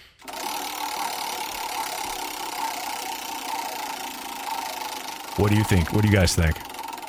I'm going bullpen. We should have had one. Oh, oh, all the wow. above. Okay, you're looking at another bullpen meltdown. The wheel spun bullpen. I oh. think it's going to be the offense. So what are we looking at, like a seventh inning? Yeah, you're up. No, no, no, ninth inning. You're up. Oh, you think it's the ninth? I think. I, you know, Anthony, the bullpen uh, can be accessed as early as the first inning, I, too. I, I understand. Let's hope not. Well, if it's the first inning, then I would still blame the starting pitching then. I, no, if it, what if he gets pulled out? Oh, no, that means he's like probably injury? injured. Yeah. Why would you even put that in the universe? Yeah, why would you even put that in the universe, man? I really wasn't doing that. You did, though. Felt like it. Hey, All you right. know what? So, Screw the wheel. They're going to win tonight. Bullpen oh, meltdown. Marshy, stop it. Bullpen meltdown tonight. Hey, they got a sack fly yesterday. We're six, making progress. six three six says, I'm surprised it didn't spin hockey.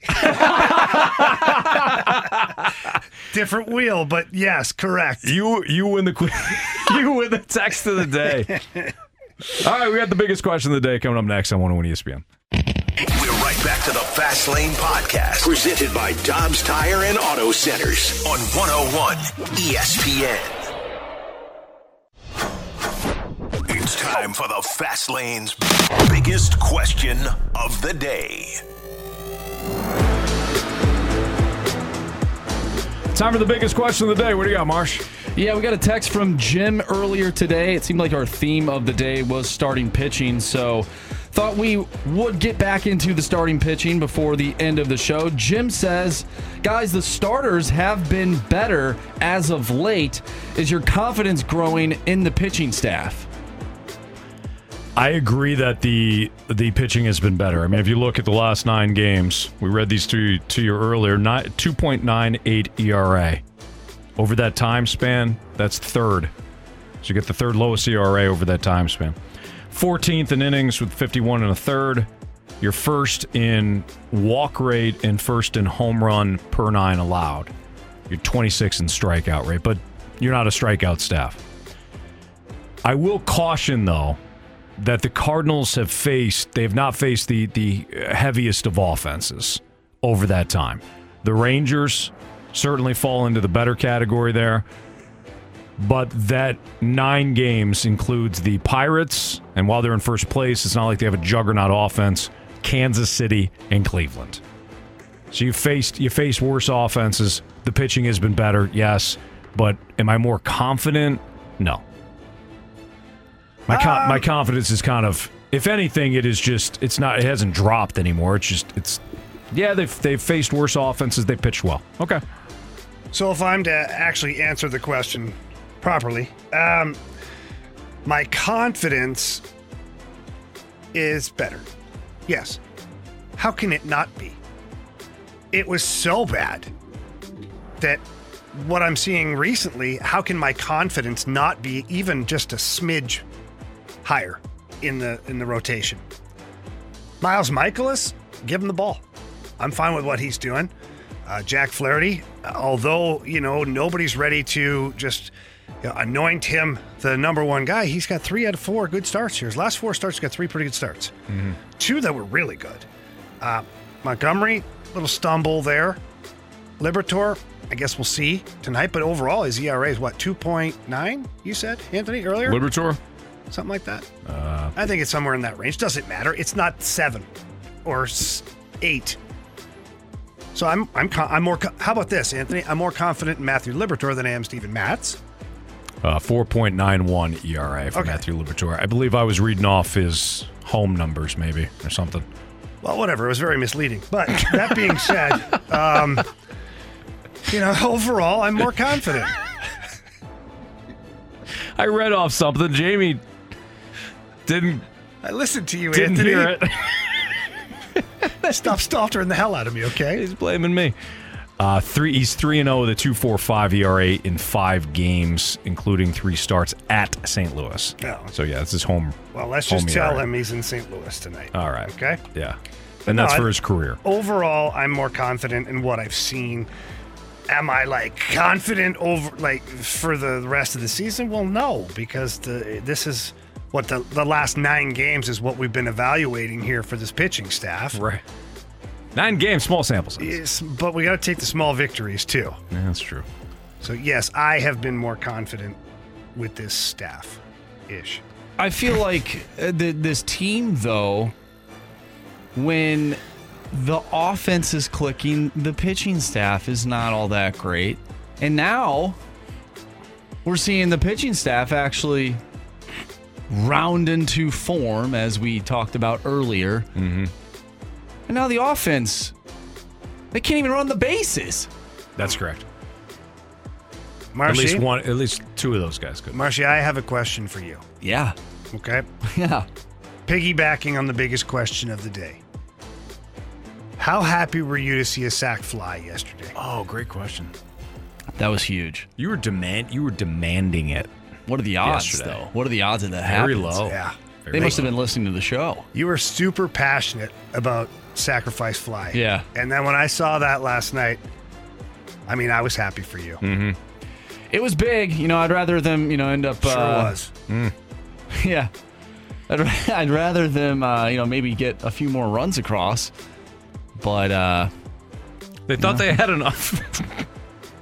Tommy Edman said, no, we, we're fine.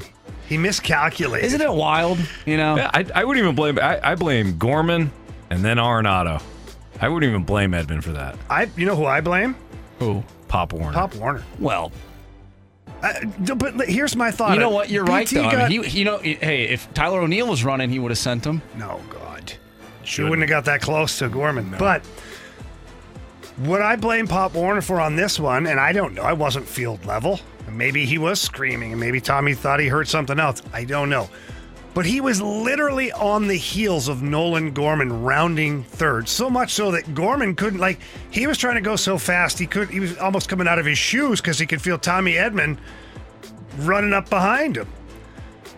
Stay, stay in motion, because if Pop Warner is sending Gorman and you're literally attached to his back pocket, he's probably sending you too. I don't know why Tommy Edman hit the brakes there. Like, if I'm Pop Warner, I'm specifically waving Gorman, and mm-hmm. I'm going, Tommy, you too. Go, Tommy, go. Catch him. Like, get it. Like, get on his heels. Mm-hmm. Yeah. Don't pass him, though, because then right, no, don't pass that would be him. Something but they, you could yeah. just shove him head first into home plate. That'd be really, really smart. That reminds me of, uh, remember, like this. remember Rookie of the Year when Henry Rohngartner actually gets on base? Yes. And he's running, like, five miles per hour. Uh-huh. And they got, like, the guy behind guy. him, and they're running, like, simultaneously. That's what it looked like last night. It, it reminded me of Major League, though, too. Doesn't when they when they get on a winning streak, I think the two runners come around, and then one goes to one side, and the catcher misses him, and then he tries to go for the yeah. other. Great. Oh, what a great doc that was. Man, they, they have so many good ones uh, in the past that, you know, we can really look back and, you know, take a lot from those documentaries and really no apply them to present day. And mm-hmm. that's really what history is. It really is, Marsh. Yeah. yeah, so. Well said. It's Fast Lane on one oh one E S P N. Criticisms, compliments next. We're right back to the Fast Lane Podcast, presented by Dobbs Tire and Auto Centers on one oh one E S P N.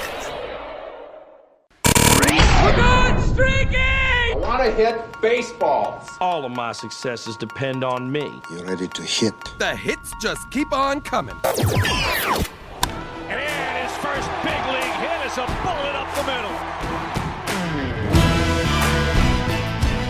All right, time to do Beat the Streak here in the Fast Lane on one oh one E S P N. Marsh, update us, kid. Anthony, you are ahead right now with six. That is your current streak. And then we have Bill, who's back for a fourth time. He is three for three. I have two. And unfortunately for Jamie, Wilson Contreras did not get a hit last oh, night. No. So he is back to zero. I'm sorry, Jamie. I know. It was a sad moment. Oh, well. Bill, welcome back. Good afternoon, gentlemen. You ready to rock and roll? Absolutely. All right. So, uh... Mm. Dane Dunning, Matthew Liberatore. You know what? I'm just going to go right back to the well. Give me Corey Seager, please. Give me Corey Seager to extend my streak to seven. I'm going to take Corey Seager off the board. Bill, you're up. I will go with Mister Semien. Attaboy. Marcus Semien. Yep. Good pick, Bill. Good pick. Marsh? Um... Marshy, thoughts? You okay, Marsh? Yeah, I'm just thinking. I'm going to go with Nolan Gorman. Oh, you jerk. What? You know what? That's Jamie's favorite player. That's my guy. Yeah, I know, but if he hits a home run, then I get the hit, you know? That's true. All right, um, so we've got right-handed pitcher on the bump. I, I just, I don't... I haven't picked this guy. I don't know if I've picked him all year, to be honest. You know, Paul Goldschmidt. You haven't picked Goldie all year? I don't think I have for Beat the Streak. Hmm. All right. I mean, that, that might be the biggest lie. Oh, did I pick him? Oh, you, you he was the first guy you picked. Yeah, but have I picked him? Okay, have I picked him since? Yes, the last time you picked him was on... May nineteenth. Okay, so it's been a while. Yeah, it's been yeah, a while. He did yeah. not get a hit. Yeah, that's why I didn't pick him. All right. All right, beat the, here's the Beat the Streak. I've got Corey Seager. Bill's got Marcus Semien. Marsh has Nolan Gorman. And uh, for the first time this season, or the third, Jamie's got Paul Goldschmidt. Bill, good luck to you, man. Thank you. Talk to you guys tomorrow. All right. Sounds good. Oh, I like the confidence. confidence. I do. Like I like the confidence. Too. If you missed anything from today's show, you can always download the podcast at one oh one E S P N dot com or your one oh one E S P N mobile apps, all brought to you by Dobbs Tire and Auto Centers. Spent the majority of the show talking about the Cardinals, including our Power Hour with Brad Thompson. Talked about the bullpen issues, the Cardinals losing streak, what went wrong in the bases last night uh, for the Cardinals, where's the offense gone, the direction of the roster overall. That was all stuff we covered with B T. Jesse Rogers from E S P N dot com joined us to talk about the price of pitching, uh, why the Cardinals, you know, front office had the miscues that they did in the offseason. And, uh, again, mostly Cardinals. Jamie also had an excellent take on why the P G A Tour World Tour merged with Live Golf and why it was right now. Don't want to miss that again. It's all at the podcast. Marsh, we got any criticisms or compliments? Yeah, one of our listeners wanted us to uh, bring up, uh, and of course today is the, the seventy-ninth year, um, you know, to this day of, of D-Day of World War Two, when you know, the Allied forces stormed the beaches of Normandy and France. Uh, so just want to bring that up. So, um, of course, that happens every every year on the on the sixth of June. Yeah, seventy-nine of, years. It's been, first it's of been all, a long time. I just take a minute to thank all of the military people. Absolutely. Um, currently, and certainly um, anybody who served at that point. Uh, appreciate everything that you do every single day. Uh, and and I, th- I feel like, uh, you know, most of us, maybe not living anymore, but most of us have some family member or uh, ancestor that was in World War Two. I know my grandfather had passed away. He was a paratrooper in World War Two. Uh, Jamie, I'm sure you have certain uh, members of your family that were active military at one point. Marsh, same to you. Yeah, so great uncle in the Marines. There you have it. So we all have somebody that, that fought for our freedoms in this country. And as Jamie said, uh, thank you, because we can't do this if, without you protecting our freedom. So, again, thank you. And good call, Marsh, to uh, bring up the significance of today. Uh, all right. So two criticisms and compliments uh, from the six three six. And to give those that may have not listened to the gauntlet, uh, Anthony, well, your number. Did well. Got a no, tiebreaker. Yeah, you, you, for went sure. To, went to the, the walk-off. Uh, yeah, you had a very nice number that you wrote down. Mm-hmm. Um, and so we get a text from six through six. Now, all across Saint Louis and the world. That's right, everyone around the world is listening to the Fast Lane from two to six. Thank Central you. Time, of course. Uh, kids are asking their dads, what does six nine mean? And their moms are giving the mom look to the dads. Great job, Anthony. Well, yeah, I mean, I, mean, I can clarify for you. It's no problem. Jamie Rivers, of course, was number six. And he wore number six proudly at the Home Run Derby this past mm-hmm. weekend. And so I did did. Dylan. And so did Dylan, yeah. That's right. My baseball number was nine. Yeah. And I, I, I wore it proudly. That's what the other guy wore. Carshield Field, yeah. For sure. So uh, my thought was, I, I, I have to write Have to write it down. I have to write the number down quickly. I put down sixty-nine. Jamie's six, my nine. sixty-nine. Yeah. Let's just be honest, Anthony. It was a piss poor effort on the tiebreaker question. Okay? Ouch. I will not let you sit here and just bamboozle mm-hmm. all of our listeners. Just be better. Thank you. I love you, though. We have instant replay coming up from six to seven. We'll be back tomorrow at two o'clock for Andrew Marsh and Jamie Rivers. I'm Anthony Staltz. Appreciate all of you listening today. See ya. You've been listening to the Fast Lane Podcast, presented by Dobbs Tire and Auto Centers on one oh one E S P N.